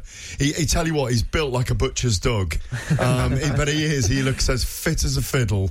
I reckon he could club all night, have four or five fights in a prize fighter tournament, and just kind of skip home in the morning. He, you really do. He does look so fit, doesn't he? He does. And do you know what? And- and- do you know what's hard about that? Is because you're sort of in the gym all the time. We go to the gym, you get it, and you think, yeah, I'm not looking bad. Then and then you get Archie Sharp walks into the Yeah, studio, yeah. and it sort of takes it takes everything. It, it depresses you. I, I had a photo taken with me, and uh, I, I, I had to lose a bit of weight recently, and uh, I had a photo taken with me the other day, and I put gym gear on and BXR gym with Anthony Joshua, and people were going, "Look, Billy Bunter's grown hair."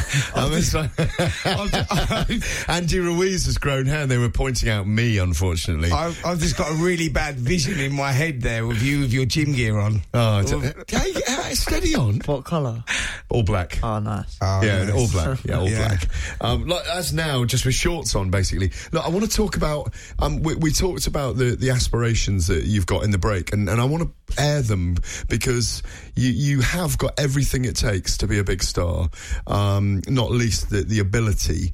Um, and uh, you know, I, I I I gauged you as 22, but you're 24. But you're also a dad to two children, aren't you? Yes. And you know, and you want life to move on, and, and you are ambitious enough. You're ranked number seven with the WBO right now at Super Feather. Jamel Herring's the champion, Yeah. and you want him, don't you? Yeah, of course. Uh, Jamel Herring has obviously done interviews um, speaking my name, hence the reason why I want to pursue that fight so much because he's the WBO world champion and he's mentioning my name, which I think is a great, great position to be in. So why not pursue pursue that fight if it's there? Um, he was ranked 12th before he won the WBO, and I was ranked 10th, so he was uh, two rankings b- below me. He's gone on. He's took his uh, he's took his opportunity and he's won it. Yeah, and Archie, I mean, listen, look, you, you've been boxing since you was a kid, since you was seven years of age. You've won everything you could win as an amateur. You've had 16 pro fights. You know the training 17. inside.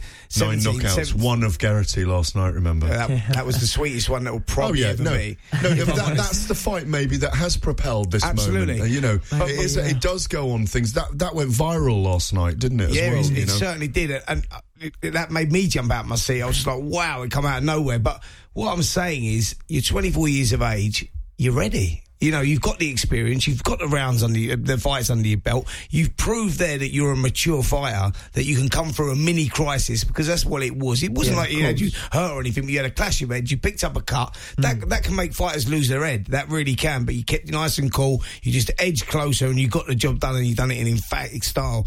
To me, that tells me that you're ready. And I think that when you get an opportunity like that and you say Jamel Herring and you know you know about him, you know where he was, you know where he was ranked, etc., etc., you got to take them shots. So if you can get that opportunity, I think you got to go for it. Well, exactly that. Me and my trainer looked um, in the WBO World Ranking about eight months ago, and we were talking about fighters. And Jamel Herring, Lamont Roach Jr. were one of them, uh, two of them fighters that we were speaking about.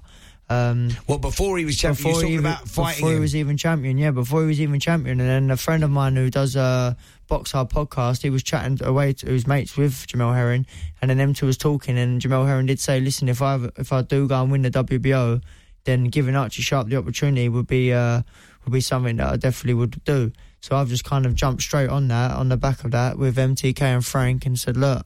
I want to take ready to shot. go. Yeah, hundred You're ready to percent. Well, I mean, look, um, as you say, um, one of the big motivating factors is to provide for your family. Of course, yeah, You know? two children and a fiance, and do you know what I mean? I want. I, I'm in the gym. It's not like I, I, I, I box and I go and party and drink. I've been in the gym. I've dedicated myself to this sport, especially since I've been pro. I box. I'm back in the gym. I box. I'm back in the gym. So I'm constantly, and I'm sparring with the best. Ricky Burns, three times world champion.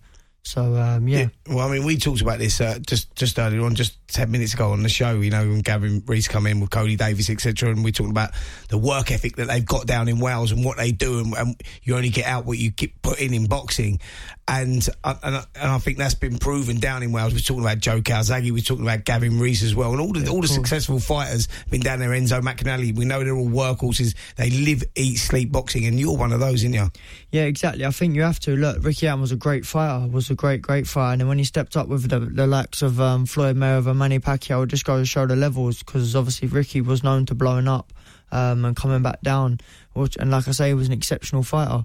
But then when he did step up to the likes of Mayweathers who were in the gym twenty four seven and dedicate their life to this with no alcohol and no party life, they've gone and it just goes to show. Do you know what I mean? Well, he was also going. Uh, uh, I, I think his best weight was 140. Yes, and he exactly. did fight to fight Mayweather at 140. It was a money fight. I mean, Yeah, I went on that whole kind of run with him to all those fights in America from kind of Collazo onwards, really. You know, and uh, you know those those great seven or eight trips through America.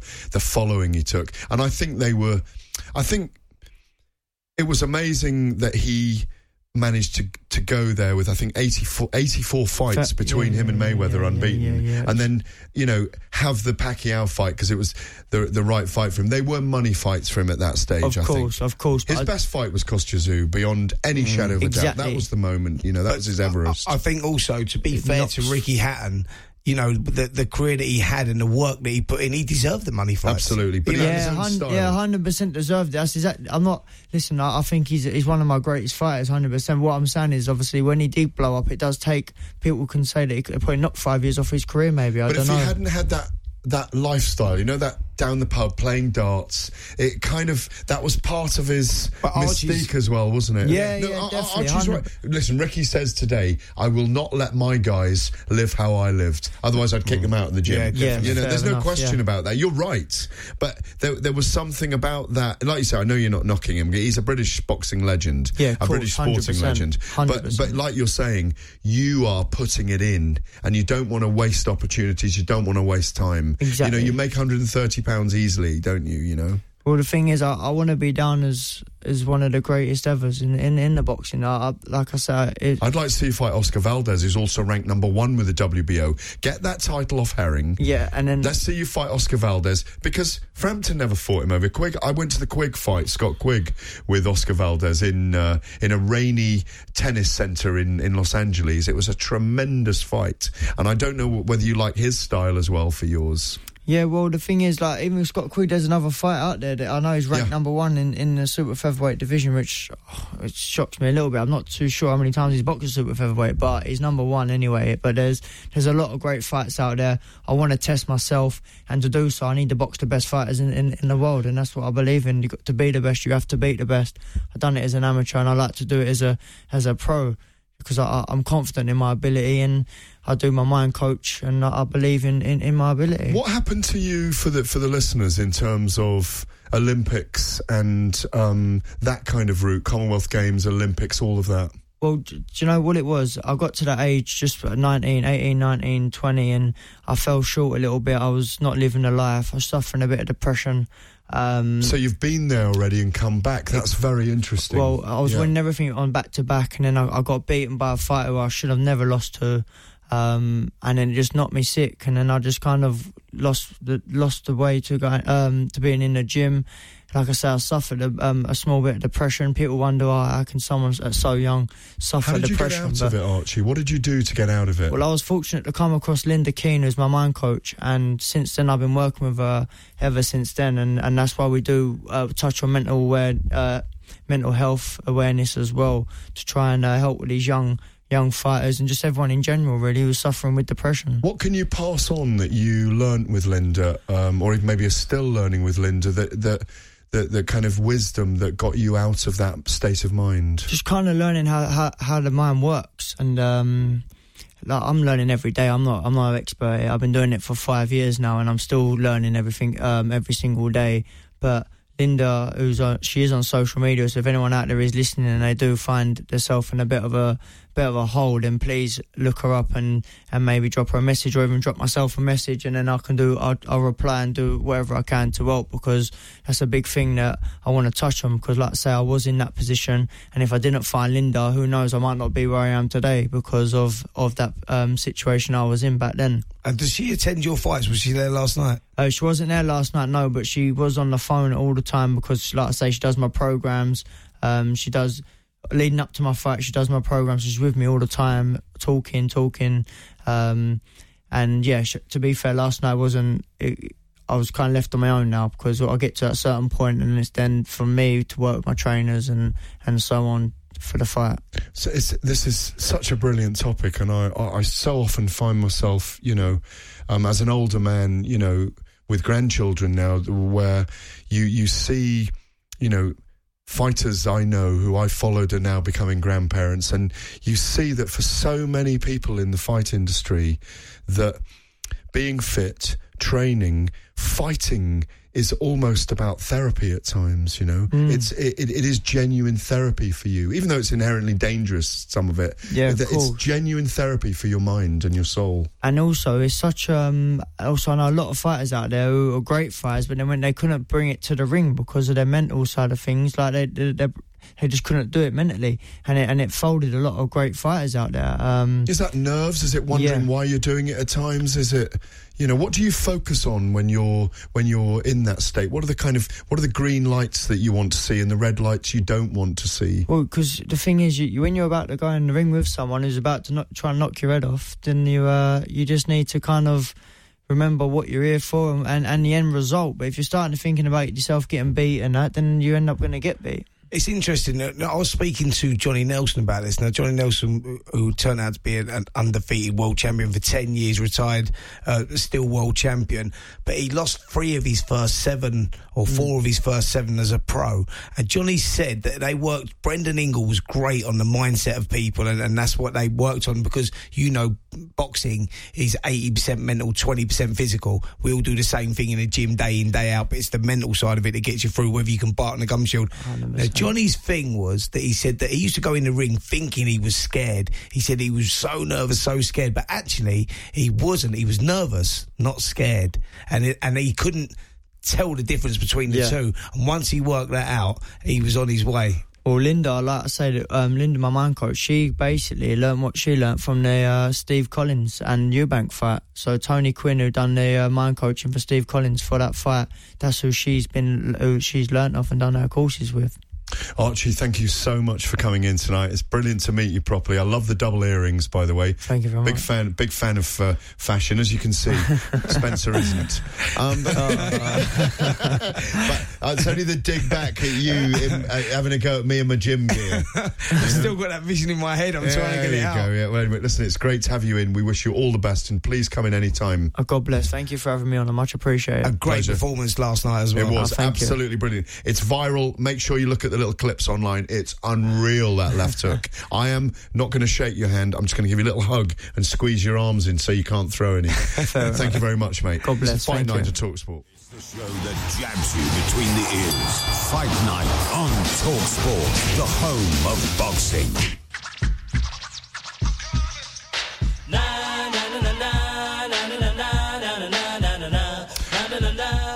Listening to Fight Night here on Talksport. I'm Gareth. Davies. Uh, my co-host tonight is Spencer Oliver. Great to have you here, Spencer. Some breaking news, by the way. Um, a fight has been announced. Yes, it's Deontay Wilder. That second fight, Luis with Luis Ortiz for the WBC heavyweight title will be on November the 23rd at the MGM Grand, Las Vegas. So maybe we are building up to the big one.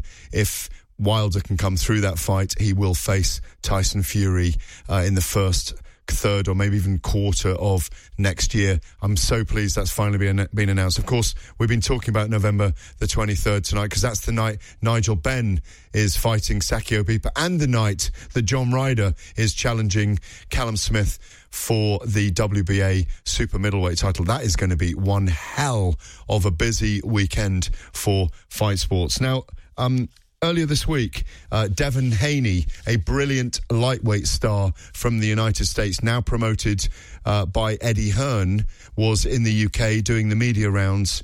Um, and, and Devin and Eddie uh, joined Alan Brazil uh, and Ray Parlour at Talksport HQ earlier in the week. Um, there's a great chat here. Have a listen. Promoter Eddie Hearn and the interim lightweight champion, interim WBC lightweight champion Devin Haney joined Brazil um, as as the American prepares to fight on the undercard of KSI versus Logan Paul. Yes, those YouTubers in LA next month. He began by telling Alan and Ray Parlour of his excitement in coming to the UK.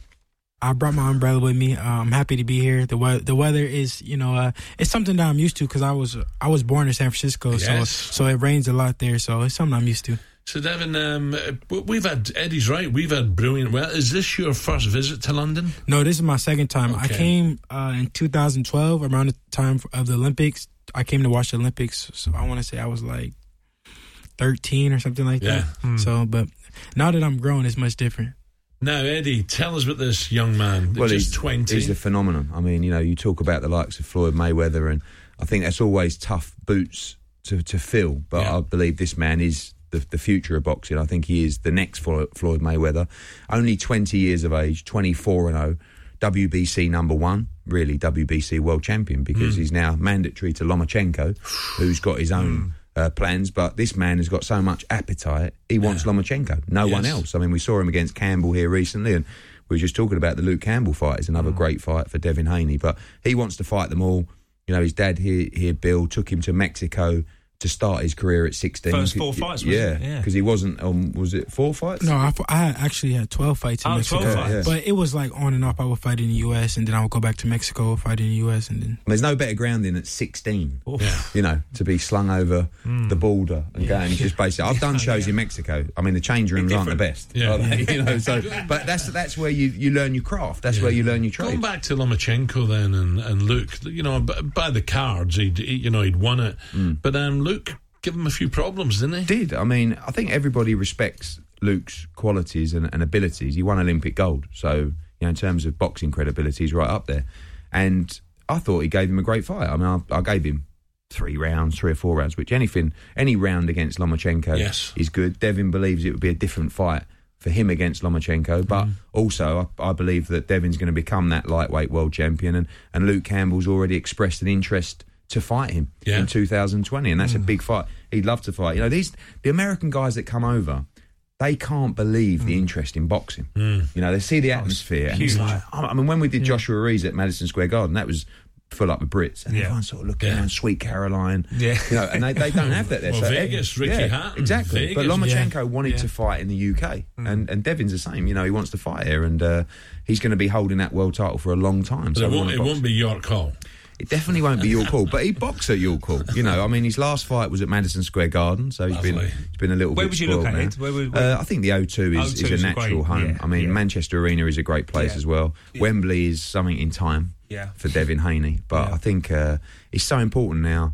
I think sometimes you sort of lose focus that there's, there's a whole world out there other than America, Mm. you know, and and the UK. It's like the Saudi fight with Joshua. Yeah. Mm. Oh, what are you doing? It's like, do you realise that if the Middle East start investing in the sport of boxing, Yeah, you may not see any boxing in the UK. you know, and at the end of the day, this sport is, Yeah. is difficult. It's dangerous. And these guys have got to earn as much money as they can because it's not like going and having a game of golf. Mm. Yeah. You know, you're putting your health on line. you're going in, you're having a fight in a gladiatorial environment in front of mm. 20, 30, 50, 80,000 Yeah. people who have been well refreshed with alcohol and they want to see you fight. And it's Yeah. a unique sport. So, Devin, Lomachenko you take on tomorrow, but this man, you're going to have to have a couple of more fights first, or, or Well, are, you, are, you, are you ready yeah, well, for him? Uh, I feel like I'm ready for the fight. Um, I'm the WBC mandatory. I'm his mandatory as of now. So the fight can happen now. It's not like the fight is far out or, or anything like that. The fight can happen tomorrow. You know, if if he was up for it. Right. Uh, have you had any contact yeah. No, they want to basically. He's got he's got one belt to get Lomachenko Yes. before he's the undisputed champion, which means he's got all the belts. So mm. we understand the focus mm. on that, but what we're saying is we're now mandatory. So hurry up, Yeah. either fight him or give Devin the belt because. I believe he's going to go and become a multi-weight world champion. I mean, he's lightweight at the moment. He'll move to 140 pounds light welterweight. He'll definitely make welterweight. You talk about light middleweight at some point. I mean, he's 20. I mean, he probably boxed for another 10 years. So, like, he's going to go right through the weight classes. And I think to go down in history and to create a legacy, you want to be a multi weight world champion. so where, he must where, win where that. have you been this morning? Bond Street, Tiffany's, or you know, you, you, you, you, you, I love the sparklers, brilliant. Oh. absolutely. Yeah, yeah, yeah, yeah, yeah. Yeah, so was that a jury stir? Yeah, Oh, yeah. okay. you got Tiffany in America, surely in New York. And probably not your thing, Devin. to be fair. he said on Twitter. I think Tiffany's for like uh, the girls, girls. Yeah, shopping. no, no, no, it's a beautiful. Uh, but Yeah. Don't take my hackney with all that gear on. for God's sake. on, on Twitter, uh, Monday night, I leave to London in three hours. I haven't packed one thing. so, what did you bring with you? Hey, Eddie will have to take you shopping. Uh. I know. yeah, uh, that, that's that's pretty much the plan. Um, I didn't. I was I was waiting to the last minute um to pack, and I didn't really get a much get a chance to pack much. But um, Plenty of shops in London. I packed a um a lot of um a lot of blue faces with me. I got Yeah. a lot of hundreds with me, and I'm ready to spend. Devin, who was your idol growing up? Who was your one you looked up? and said, Oh, what um, I well, coming up when I first got into boxing, I used to watch a lot of Sugar Ray Leonard. Sugar Ray Leonard. because he he was somebody. He, he was my like dad's idol. He was somebody who he that was his era. So I watched a lot of Sugar Ray, and then. As I was coming up, I started to watch Floyd a lot, and, um, and Floyd was I lived come growing up in Vegas. I lived like you know uh, around Floyd. He was like someone I could talk to, I could touch, you know. So Yeah. it was like being around Michael Jordan and playing basketball, you know. So he he was a role model to me as well. Do you know what? When you talk about Sugar Ray, I'm so pleased. what an era that was. What Mm. about you know Tommy Hearns, Oh. uh, Duran, people like that, all Mm. around Hagler. You know what an era of boxing that was. unbelievable. And, and actually, that's what we what we want. You know, we want the best fighting the best. Hmm. Those eras come around. Even when you look at the old heavyweight eras, no, not not too far uh, in the past. You know, Hmm. with Tyson, with Riddick Bowe, with Holyfield. You know, all all those guys. Well, yeah, Benn, You had- yeah, Benn Eubank. Yeah, Benn that Eubank. I mean, in the middleweights, Collins. Benn Eubank, I Collins. was a you know. massive Lewis, Lewis fan. Yeah, great I fighter. he was a great you know, fighter. great fighter. Very, very tough to beat. And you know, when he come back, particularly from the Rahman knockout, Mm. you know, to come back and he was a. Tell me, excellent. tell me coming back. How's AJ? How good. is- are you are you nervous about this? Yeah, very nervous. Very nervous. I'm always nervous when AJ fights because he's inexperienced as a professional. So he's had 23 fights. Devin's had more fights than Anthony Joshua, Mm. right? And he's 20. No, So- I, I had 23 fights. Joshua has 23 fights. All right, mate. Okay. Get I prefer 24. Get it and right. that sounds better. I'm a promoter. 24 November, Yeah, so- I, I always exaggerate. I'm just, I'm just taking into account your next win in November. Leave me alone. Fascinating interview there, uh, Eddie Hearn. Ever the I, I love his new uh, or the the, the new uh, Insta or the the Twitter account of uh, Eddie Hearn's uh, fluffing moments, as I can call them. But it's gone viral, isn't it? He's a great promoter, Eddie Hearn. I've got to say that, and I, I do enjoy working with him whenever I am working with him. Devin Haney, um, multi-weight world champion, Spence. Listen, he's only 20 years of age and he's super talented. And, um, you know, I, I, I believe that he's got the potential to do that. I think that Eddie's, that Eddie's talking right there. He's lightweight now. I, I can see him moving through the weights. He's a big lightweight as well, like a super lightweight. Um, welterweight, yeah, I can see it. I really can. Th- th- listen, this kid really can fight. He's multi-talented. You know, they're talking about him. You know, he's the mandatory for for Lomachenko's titles. Lomachenko's the best pound for pound fighter in the world. We saw him over here against Luke Campbell. So that's a bold statement that he's saying he's ready. You know, so this, you know, that tells you where the kid's at. I think it's a great division, really. I mean, I hope he stays at lightweight for a while because, you know, I think Teofimo, Teofimo Lopez, Vasil Lomachenko, obviously the number one in the division, um, Richard Commey, um, Devin Haney matches up brilliantly against all of those. I think the the the juices flow when I just think about Vasil Lomachenko and Devin Haney. He's still a bit young to fight him, but um, when you're with him physically, you've been with him and spoken to him at all. Absolutely, yeah. Yeah, and he, he's he's so composed. I love the fact that as a 19 year old, he applied for a promoter's license. He's And, so uh, switched on. Yeah, Gareth, very, very, very switched on. Exactly. Yeah, yeah, I mean, I'm incredibly switched on. He's got a really mature head on his shoulders for for a kid so young, and he's multi talented. Like I say, I'm looking forward to seeing him in the mix because I think he'll hold his own. We've got interviews coming up with Kel Brook. Is that fight with Amir Khan finally going to happen? And of course, Billy Joe Saunders, the mini Gypsy King, as I love to call him, because the real big Gypsy King is that six foot nine guy with two gashes that have been sewn up over his right eye, Tyson Fury. We'll be back, my Spencer and I, after this. On DAB Digital Radio and 1089 and 1053 AM. Fight Night with Gareth A. Davies on Talk Sport.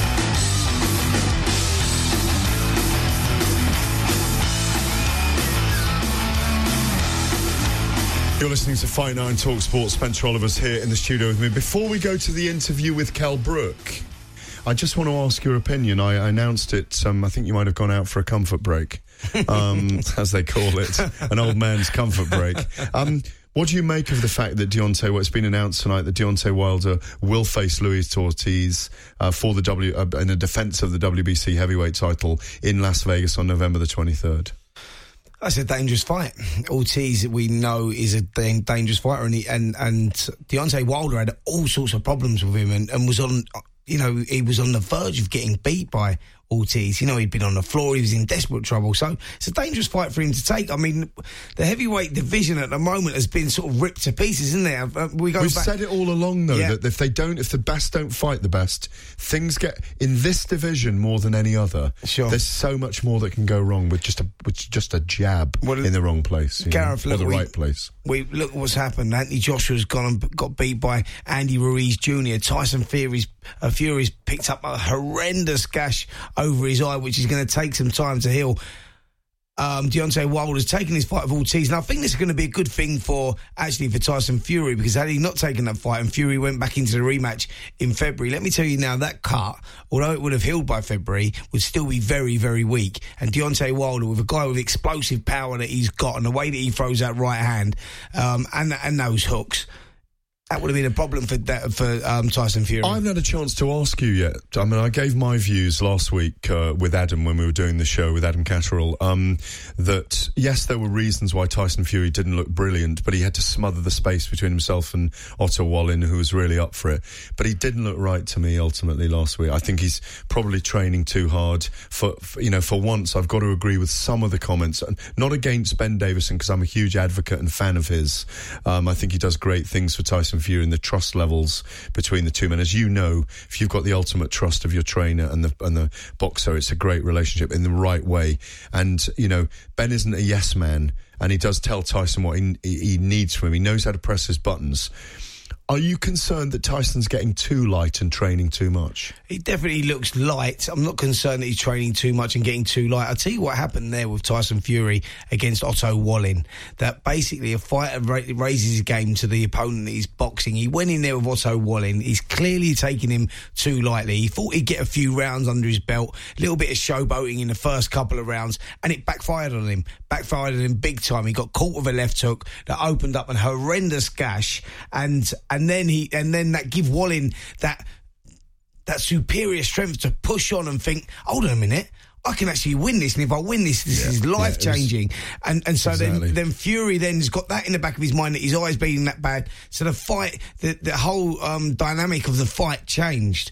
Um, so I think it was just a case of you know you box to to to the opponent to the to the ability of the opponent. Tyson Fury clearly took him lightly, and it backfired on him. Um, had he been in with Deontay Wilder on that night, I don't think he would have performed as badly as he did. And and, and listen, that's taking nothing away from Otto Wallin either. He was an unknown quantity. He was an unbeaten fighter, but he was an unknown quantity. And what he proved is that he can mix it with the big boys. I think that we're going to hear more of his name, and I think he'll only learn from that. And he could be in the mix now.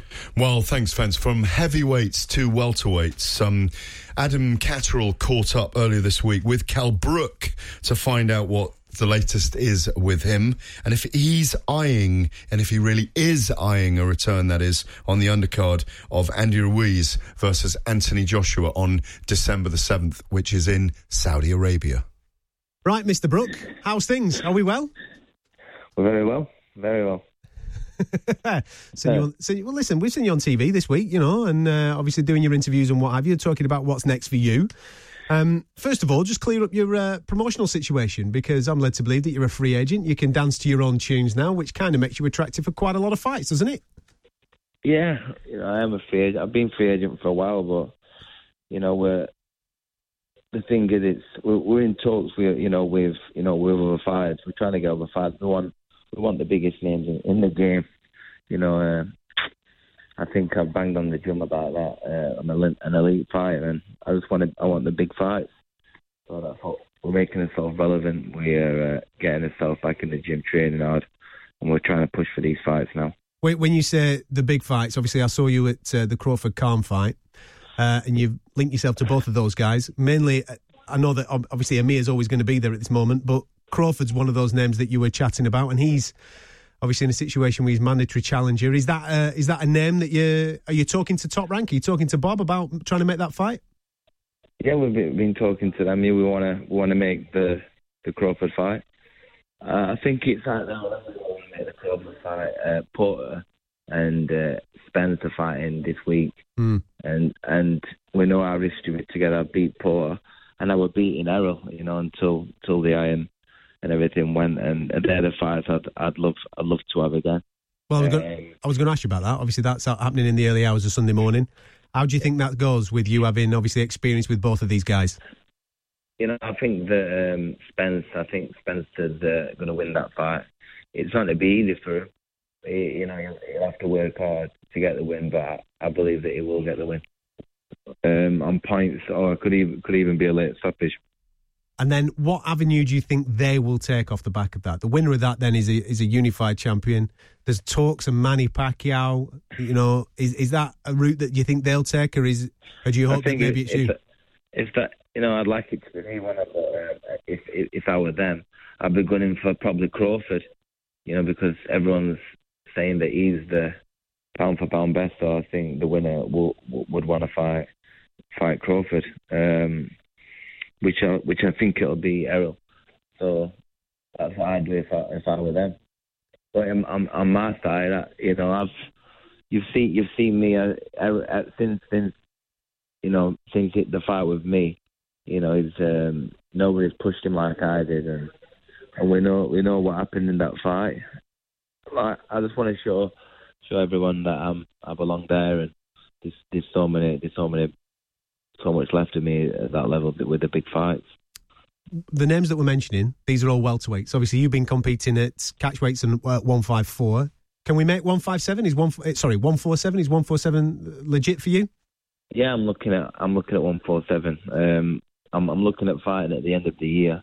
I've been training now. I've been training for like three or four weeks, and the weight's coming down and everything else. So, you know, we I've had quite a bit of time off, you know, since the last fight, we're pushing to get these big fights, and nothing ever developed. So, you know, I've just been spending time with family and uh, just having a bit of time off. But I've got a bit between the teeth now, and uh, the mojo's back, and I'm I'm ready to to jump back in.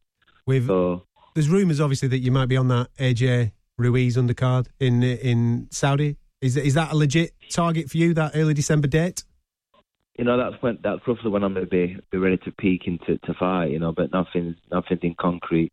You know, end of November, December time. It doesn't have to be that bill. You know, that's just when I will be ready to you know to get back in. I'll be looking to to be fighting about then. In in level of opponent for the end of December, are we talking just something to blow the rust off, or are we talking something to really push you? I think it'll it'll still be a good fight, but you know, nothing like the names I've just mentioned. I think it'll still be a good good fight. But you know, early next year, that they're the, the names I've mentioned. That they're the names what I'll be I'll be wanting. Talk to me about the other fella then. You know, we've spoken many, many times about uh, Yeah. Amir Khan. Obviously, he's been out in the Middle East himself, having a little bit of a knock with his mate. Um, Yeah. And I've, I've noticed that he's actually brought your name up again, and that he's speaking to Eddie about the possibility of maybe making that fight. Where are we at with it, mate? Uh, and, and do you think that the fans will ever get to see it? You know, I think that, that I think we're both ready now. I think that he actually wants to fight now. You know, um, I've I've always wanted to fight. I think he's he's at the stage now where there's no other fight for him left left to fight. You know, a big money fight, a big exciting fight. So I think that you know he wants to actually make this fight happen. Uh, we are in talks. Um, that's all I can really say at, at this moment. You know, we're still in talks now, but I, I 100% want to get this fight across the line for the fans and for myself. I want to you know, it's been mentioned so long, so I want to make this happen. And uh, this is probably the best we've ever we've ever talked now. So fingers crossed we can we can make it happen. I was going to ask you that. So you've been in conversations with him on many, many occasions before. It's different. You get you're getting a different vibe this time. I'm getting a bit. I'm getting a different vibe. I'm getting a vibe where, you know, both parties want to make this happen extremely now. So let's do it. Why, if I if I may ask, why do you want this one so bad? Because it, like you say, it's been going on for such a long period of time. Because it's been going on so long, and it's it, you know it's me and him one and two, you know, and you know for over for over ten years, we've it's been talked about wherever I'm, I'm in London now, and when I'm walking streets in London, everyone says when you gonna when you fighting Khan, it's all I ever hear. So I I want to put it together, and get in there with him, and, and show everyone that we uh, we're gonna have a good good fight. Do you think? What are the things that will do you, that you think will hold it up? Will it be venue? Will it be money? Will it be splits? Will it be things like that? What? There are many things. There are many things, but you know, we've, there's many things being talked about. Many things can get ironed out, and uh, it can be done. You know, it can. It definitely can be done. So we're here to talk. We are talking, and things can be ironed out, and we can make this fight happen. And do you think it will be the one after December? So you have your fight in December, and then maybe at the start of next year, we can we can be looking at If, it, Khan. if I had it, if I had my word, I'd have this fight in December. Then then it'd be Khan, yeah, for like March, April time, February, March, April. Fascinating stuff, um, and it's great to see Kel back in really good shape. Spencer, is that going to happen, Kel Brook and Amir Khan for you? I really hope it does happen. I mean, it's a fight that's been, as Kel said, there's been talked about for the last 10 years now. I think that. yeah, I'm glad you said that. Yeah. I mean, is it and- really and- 10 years? Yeah, and. and Yeah. And you know what? It would. It was a mouth-watering fight, and it still is because I'll tell you why it still is. I'll tell you why it still is, Gareth, because they're both running parallel. They're both past their best. They're both at the, the, the, end of the careers. They should make the fight happen because actually they're both at the stage of their careers where they're still on a similar sort of playing field. That actually, who wins? Like we talked about it ten years ago. Who, who wins that fight? Do you go for Khan's speed? Do you go for Kel's power? And we're still there now. There's no one. No, none of them are really. But it's not fizzing And- through the f- country anymore like it's a fight that must happen. It's more of a trade fight now. It's become one that's got to be sorted out. Like, there's been so much. No, they were both really big stars, and they both went the other way, two weight divisions up.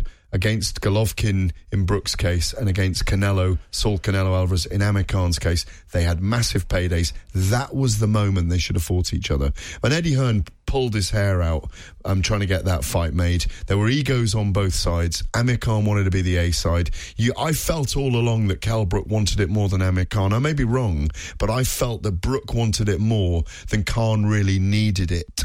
If you know what I mean. I totally agree now. I know that Kel Brook wanted it more than Khan. I see what, I think that Khan, maybe the fear for Khan was, I know that he was waiting around a long time for Manny Pacquiao. That fight was looming for him. That's the fight that he really wanted. And he wanted the big names in the division. But Kel Brook was a big name in the division. Now, I'll tell you the reason why I don't think Amir Khan took that fight.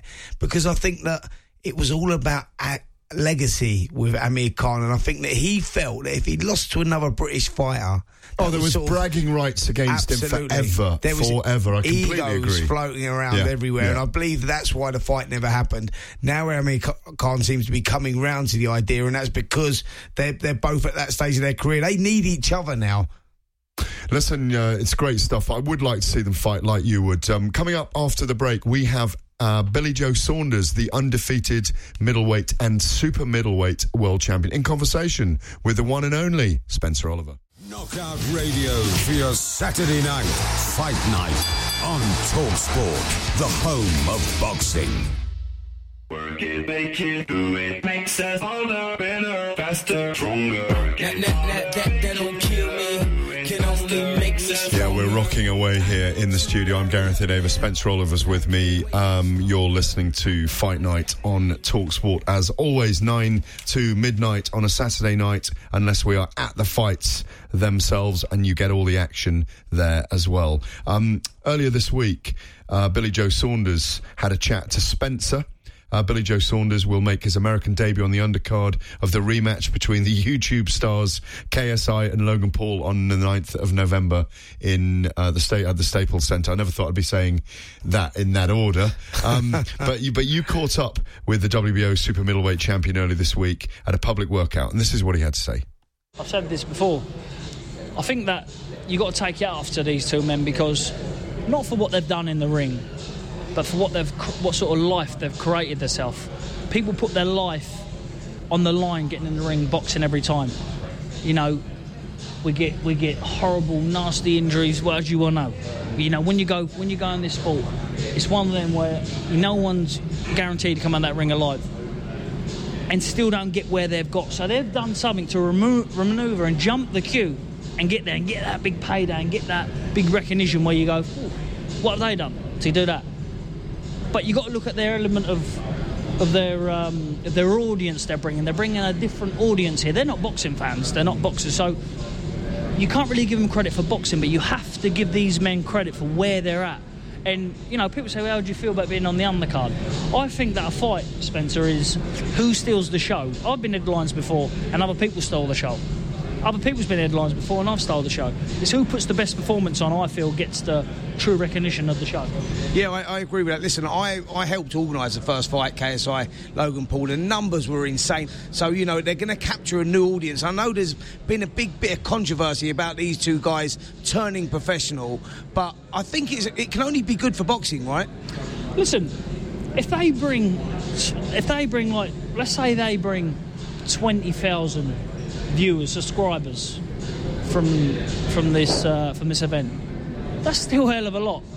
You know, if they bring, if they, if they, if, if you know, if Matchroom and the Zone and myself even can have two percent of everybody tuning in to know who I am for when I fight in America again, hopefully against Canelo, Golovkin, um, etc., etc., then you know that, that's that's done me good, and I'm getting, you know, and, and I'm still getting rewarded. I'm defending my title, and I'm still getting paid. So that's the main thing. Yeah, I mean, you mentioned Canelo there, you mentioned Golovkin. Both guys have got fights coming up um, very soon. Uh, Have you got your eye on, on one of those potentially? Listen, most definitely, I think that myself and my management MTK we've chased that fight for years now. Ever since I've signed really with MTK, we've always chased it, and you know we've never been on the on the right platform. But now, you know, with this new deal, the Zone, Sky Sports, Matchroom, you know, it's got all the ingredients to, to make this now. It's got everything there for this to be made, and I think it will get made 2020. Yeah, and we've also got a couple of guys over here, Billy, as well. We've got our own Callum Smith, world champion. That's a massive fight for you in the future. Is that something you, you'll be looking at soon? Most definitely. Look, Callum Smith's in my contract.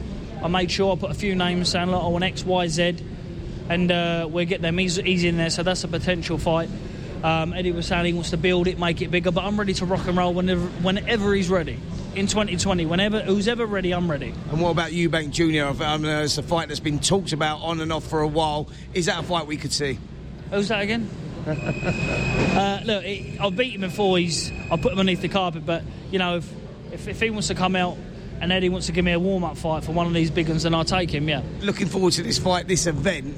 Um, who, do, who do you see this KSI Logan Paul? Who, who, do you, who do you fancy in that one? Do you know anything about these guys? I've never really seen them. I've never really seen them. I've had um, I've, I've had uh, social media contact with one, with both actually before, um, but I've never seen them fight. So I can't really pick a winner. Who won? Like it was a draw, was it? It was a draw last time, but KSI started very slowly. Logan Paul's a much more athletic, put it this way, right? And I think Logan Paul will start a massive favourite, but KSI come on strong in the last one. Do you know what the best thing is about a draw? You can do it again. And we've got it, mate, and Billy Joe Saunders on the undercard. Listen, just before you go, I've got to touch on um, Nigel Benn making the comeback, 55 years of age. What's your take on that? I was a big, big fan of Nigel Benn and still are, you know, looking at him and, you know, I would love to see him go, look, you know what, it's a wind up. I'm going to leave it. I'm, I'm only kidding. But then you got people saying they can't wait for it, and I just think it's very, it's very dangerous. And I think that he should stay retired, 55. I'm with you, mate. I think that, you know, 55 years of age, you know, age waits for no man, and, and he's 55 years of age, is old. And there's talk about there's talk of him boxing um, Se- Sakio Bika as well. That's a tough fight, mate. It's not only that, Spence. Boxing now has moved on since he retired. it's moved on. Nutrition, um, you know, the, the, the training, the, the health wise, everything's moved on. The the durability, everything's moved on. I think it's just that, you know, I, put it this way: if he was my dad, he wouldn't be going out in that ring. That's for sure. Yeah. All right, I'm going to put you on the spot right now, mate. I'm going to put you on the spot before we go. A prime Billy Joe Saunders versus a prime Nigel Benn. Who wins and how? Nigel Benn's a great. I love watching him growing up, so I'm going to go Nigel Benn. He knocked me out in about 30 seconds. I'm not having that. He will. Listen, I'm a big, big fan of him growing up, Bruce. I love watching him. Love watching his fights. And um, I thought we beat Eubank as well when they didn't give it to him. You know, but um, just, just watching them fights growing up as a kid, you know, I couldn't even dream about fighting him. But, um, but yeah, he's a good man, and I, I wish him all the best, but I just I hope he don't fight. What are the two prime or three prime fights for Billy Joe Saunders now? I think the big fights for him, the, the fights that we've got over here, obviously Callum Smith. We want to see that one with Eubank Jr. return. Yeah, that would be another mouth-watering contest. Um, Canelo and Golovkin? and- absolutely. Canelo and Golovkin. There's four fights we've talked about there. What I'm saying is he's in prime position right now to have some massive fights, and and he really is. He really is a good addition to the super middleweights. Completely agree. You're listening to Fight Night on Talksport. It's myself and Spencer Oliver. We're back after this. Go toe to toe with the biggest names in boxing. Fight night on Talk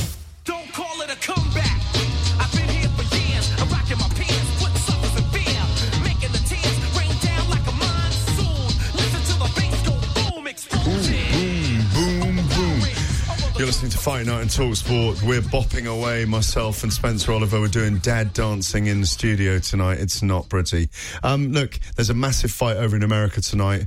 Um, two great uh, welterweights uh, going at it. Sean Porter currently the WBC champion against Errol Spence, the IBF champion.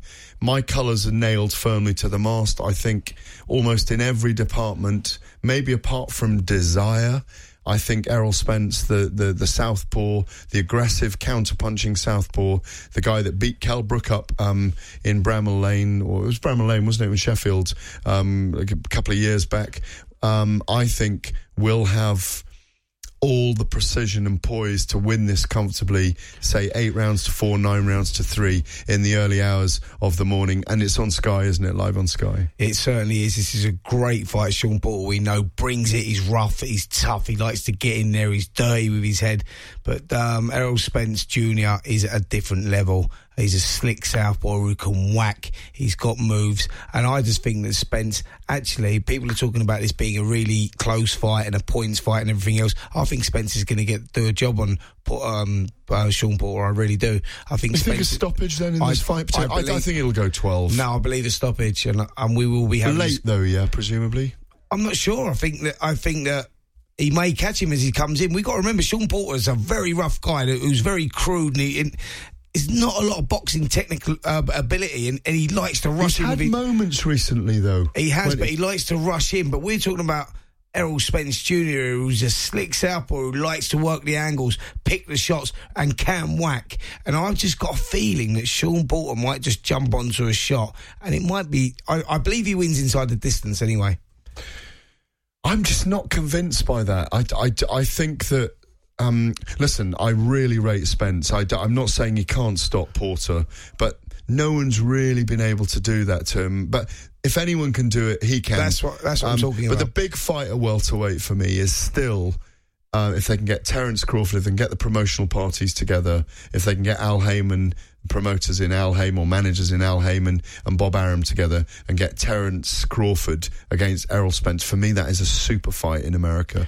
That's I think is one of the, the best fights in the world right now. I think that those guys are on par with each other. Who wins that fight? I mean, Terence Crawford maybe leans towards it. I don't know really. Actually, that's a, that's a difficult that's a difficult one to say. I really that is a pick 'em fight, and you're right. They're two of the they're both they're both probably in the top five in the world. Well, I go. now. Well, I go for yeah, absolutely. I go for Spence in that fight. No, I don't think he's technically better than Crawford um, or as versatile, but I just think he's the natural welterweight, and Crawford's gonna- come up the weight divisions. I was going to say you're going for size, and, I, and you know I, I may lean towards him for that reason as well. But listen, that's a mouth-watering contest.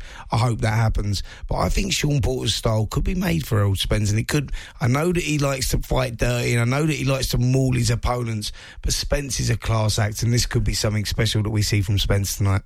Talking about mauling opponents, we're switching codes now after the break. We're going mixed martial arts. I was in Dublin last night uh, where James Gallagher was headlining against Roman Salazar. Um, stentorian crowd there.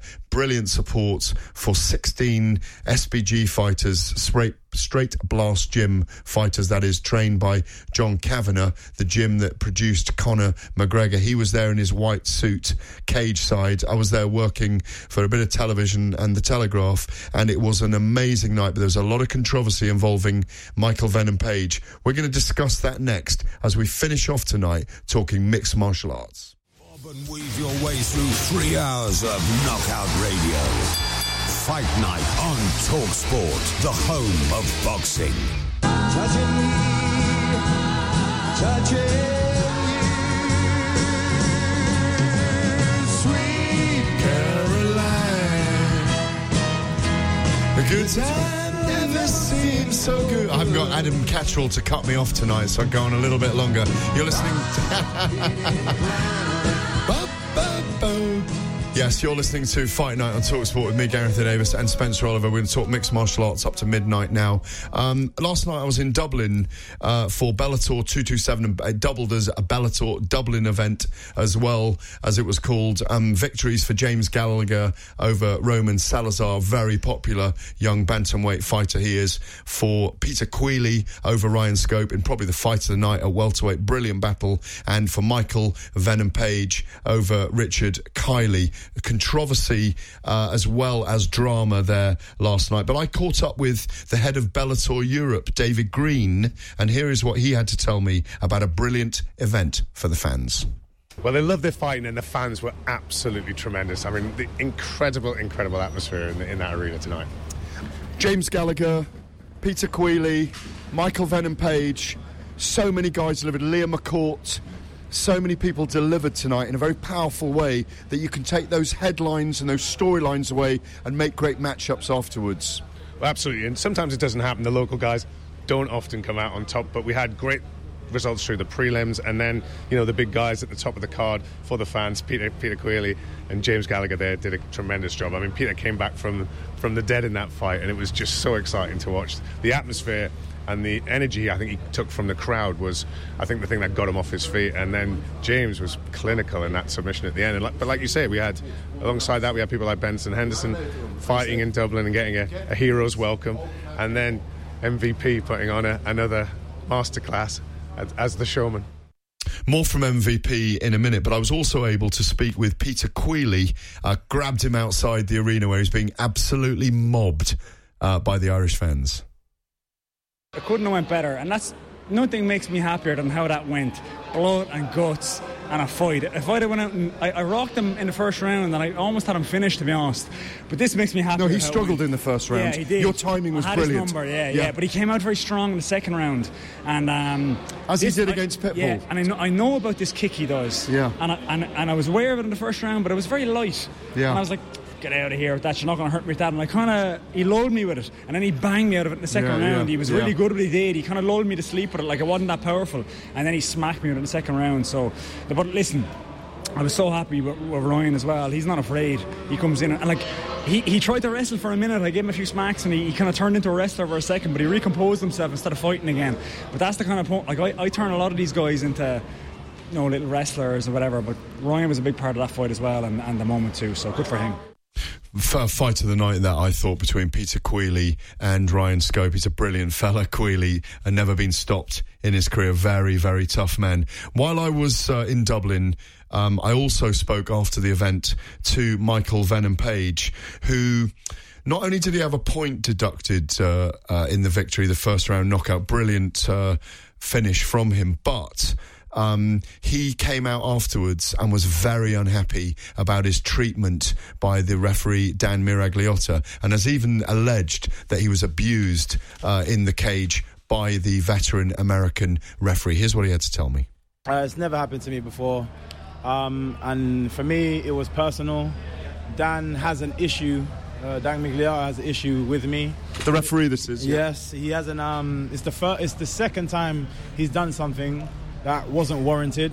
The first time was my second Bellator fight, I believe. As I was walking out, he said, "Take your sunglasses off. This is not Hollywood." Now, this is Hollywood, and uh, as time went on, I showed that people exactly why it is Hollywood. I, I come to put on a show. It does Bellator. It does everything. It's great for Bellator. It's great for the crowd. It's great for the fans. So for him to stop, you know, want to stop that in that moment, is just seemed a bit like uh, personal. Even then, I didn't say anything back then. Um, this tonight was again just it was personal. He not only took a point from me, but he also adjusted uh, a fight. Uh, took me up from a fight a fight ending position, which is unheard of. It's, it's almost like And giving- didn't put you back in the position. Exactly. he? so Yeah, it's, yeah. almost like it's almost like giving a red card uh, and giving a penalty. You know what I mean? You don't you don't get the double foul, which is ridiculous. Uh, and then at the end, uh, he pushed me and called me a which uh, but if anybody noticed, my coach was in his face and told him to come outside because uh, you know we're London shoot fighters. So um, yeah, I'm the, Sounds like you're London street fighters rather than shoot fighters. but you know what it is? It's, it was, it's very. It's, you thought it was ridic- disrespectful. It's, it's ridiculously Are you going to make a complaint to the commission? No, 100. percent I'm going to make a massive complaint. I want An him to, actual official complaint, Official complaint. I want him to uh, apologize to me as well, and he's never refereeing me again. I will, I will refuse. I will not fight. I'll leave the organisation before I let this guy um, uh, referee me again. Very interesting. Um, and, and finally, when would you like to be out next and where? I will be out in London. I don't know against who, but November. So I'm back in eight weeks. Um, I'm I'm feeling fresh. You, you saw how quick that was. You saw how easy that was. I told everybody how easy it was going to be, and I'm back in November. And you want Douglas Lima next year, don't you? Oh man, I'm, I'm, I'm dying for that fight. And say, and again, it's, it's, it's not a, it's not a dis, in, any, in any form of disrespect. I just want to rectify. I want to change. I want to correct what went wrong. Lovely. It's great to see you as always. Thank Always, you for all your presence and your, your brilliance all week. Thank you very much. Thank you very much, man. Take care. Well, as you can hear, there was a lot of drama in Dublin last night. Uh, waiting on the line for me is Jim Edwards, the uh, MMA journalist. Jim, when did you get back from Bellator Dublin? I got back early this morning. Um, unfortunately, a bit too early. It was uh, it was a good night afterwards because it was such a good night in the arena. Late finish, but uh, not so for the locals. It was uh, yeah, such a compelling night from start to finish. It was a compelling night. Um, look, let's get to the to a couple of things first of all. Um, I thought James Gallagher carried the event very well as always. He really is, even for a very young man, has got great stature and his self belief almost terrifies me at times because because the the hubris, the fall is so big if he loses. Yes, for sure. And like you know, we both saw him out uh, out at Cape Side uh, for a very very long period before his fight yesterday. And you don't normally see that with fighters who are going to be in the main event. They normally take themselves away, hide themselves in the back. But James is out there greeting fans, talking to his teammates, supporting Keith Crosby. It, it was just amazing to see. He really was kind of drinking up the atmosphere. What only took him 35 seconds, but um, yeah, an absolute sublime performance by him last night. Yeah, yeah. I mean, I've been at six of the seven major events with the UFC and Bellator over the last decade in Dublin, and it always takes the roof off. They say there's more noise in there from that nine thousand crowd than standing next to a jumbo jet taking off. And uh, um, look. Um, it was a great night, but the headlines really, and I want to come to Conor McGregor as when we finish uh, our, our segment tonight. But when you when you look at the headlines from it, yes, Gallagher did brilliantly. Yes, Peter Queally looked fantastic. Yes, a lot of the Irish guys produced. It was a brilliant night for Straight Blast Gym, SBG Gym, uh, the gym of uh, John Kavanagh, Conor McGregor's uh, erstwhile and sage coach. But the headlines were stolen by Michael Venom Page. You were there at the post fight press conference when he said that he had been called an ST by veteran, experienced, respected uh, MMA referee, uh, the big man as well, Dan Miragliotta. Um, do you think, as I do, that Miragliotta was a little bit heavy handed with uh, Michael Venom Page in there? certainly from face value, we can't hear everything that went on uh, in the cage last night. Uh, who knows what was said in, in between the exchanges and who said what? But l- looking at it from face value, you can see that uh, Miragliotta did put his hands on Page after the fight. Um, I thought it was a very odd uh, stand up when Page looked like he might get the finish on the ground just before he did on the feet. Um, it, there were just some very odd scenes, which is why I think it's kind of caught the attention uh, of a lot of people. Page said the incident stemmed back actually to um, when he made his debut in America, and he wanted to walk out wearing sunglasses. And Dan, uh, I guess probably uh, you know a great traditional martial artist and a fantastic referee in all senses, uh, in the back told him to take off his sunglasses. That this was martial arts and not Hollywood. I believe the quote was. But um, No, no, know, he said that to um, me earlier as well, Jim. And listen, that's wrong in my view. I mean, he did put his hands on uh, Page at, uh, at some point, but we do have referee was there with referees with their hands on fighters sometimes because they have to separate them. It's part of the process. But I, I will say, I thought he was heavy-handed with him. And if they, uh, trouble is, I know Dan well, and he's not the kind of guy that has a beef with people, Jim. But it feels like Michael has the beef with Dan. Well, normally when we see referees put their hands on fighters to separate them, it's either in, the clinch if not enough happening, or, or at the end of the fight when they're actually trying to stop it because one of one fighter's uh, dominating the other so, so much. But what actually happened, when, you know, when we saw the finish last night, Michael Page walk off knockout, um, mocking Richard Kiely on, on ground almost. So there was actually no need for intervention or for Dan to put his hands on Michael, which is kind of where this all. The, we really do need to find out what happens. Bellator officials told me last night there will be uh, a minor in, in investigation behind the scenes, and I'm sure they will sort it out. I, I do um, firmly believe it is one of these things that has caught the attention just because it's such an odd scene to see in, in a mixed martial arts fight. A, referee putting his hands on a fighter after the bout. But um, I really do think it will be dealt with behind closed curtains, and hopefully it will be the last we hear of it. I don't think it will be, you know, because I think uh, Venom Page, as we understand, maybe fighting in London uh, in the headline event on November the 23rd. I mean, I did a piece uh, in the Telegraph earlier um, in which uh, I'd revealed that uh, Mike Mazzulli, the head of the commissions, that who's the head of the ad hoc commission over here for Bellator when events take place in Europe, said that Dan Miragliotta has not actually been signed up for that November the 23rd event. And actually, I feel now for the drama of it all, because we love it, it's a shame because it would have been amazing if he had been refereeing that headline event because we would have had it all over again and it would have been part of the week's build up. If a referee has abused uh, a fighter, I can't remember an incident uh, of this nature. If he has, and and the and the, the footage does show that later, I'm sure action will be taken against him. But I feel that I, I'd like to see in this situation the referee and the fighter talk it out, maybe on a podcast, maybe on a radio show, and clear the air. That's maybe they could come on Talk Sport and do it. It'd be good, wouldn't it? We could clear the air on fight night on a Saturday night with no fisties, just a couple of microphones, and let's just clear the air and get it out of the way. Do you reckon, Jim?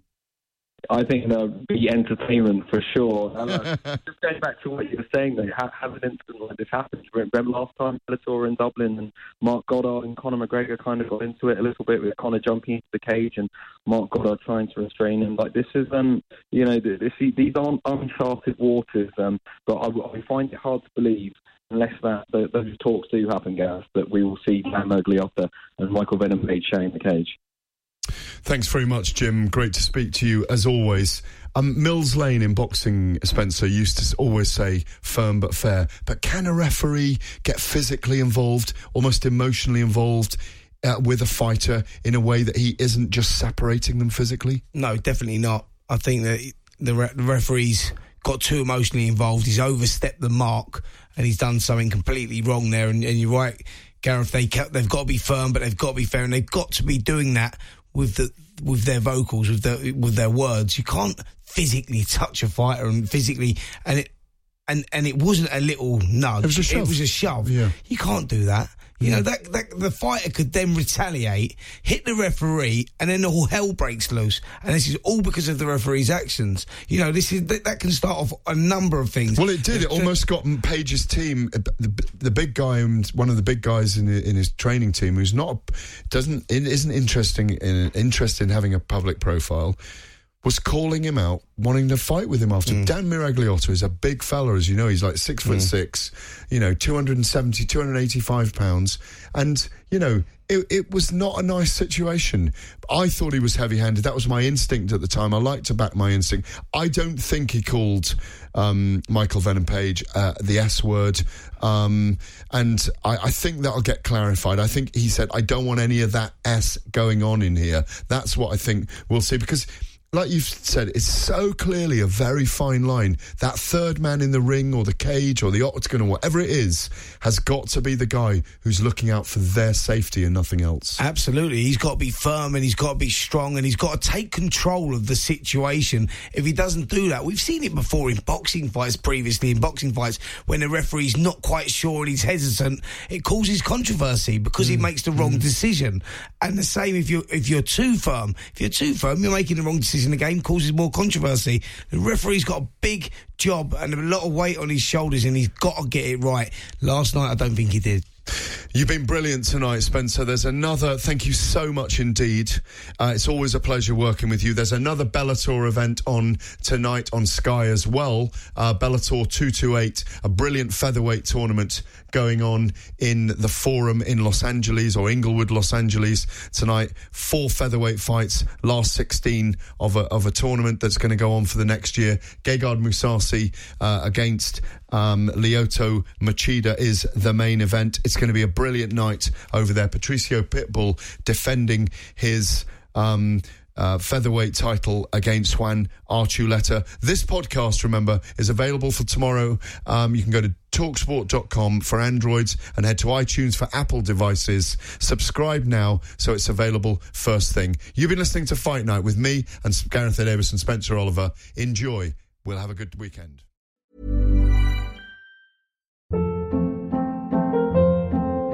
Hold up. What was that? Boring. No flavor. That was as bad as those leftovers you ate all week. Keke Palmer here, and it's time to say hello to something fresh and guilt-free. Hello Fresh. Jazz up dinner with pecan-crusted chicken or garlic butter shrimp scampi. Now that's music to my mouth. Hello Fresh. Let's get this dinner party started. Discover all the delicious possibilities at hellofresh.com.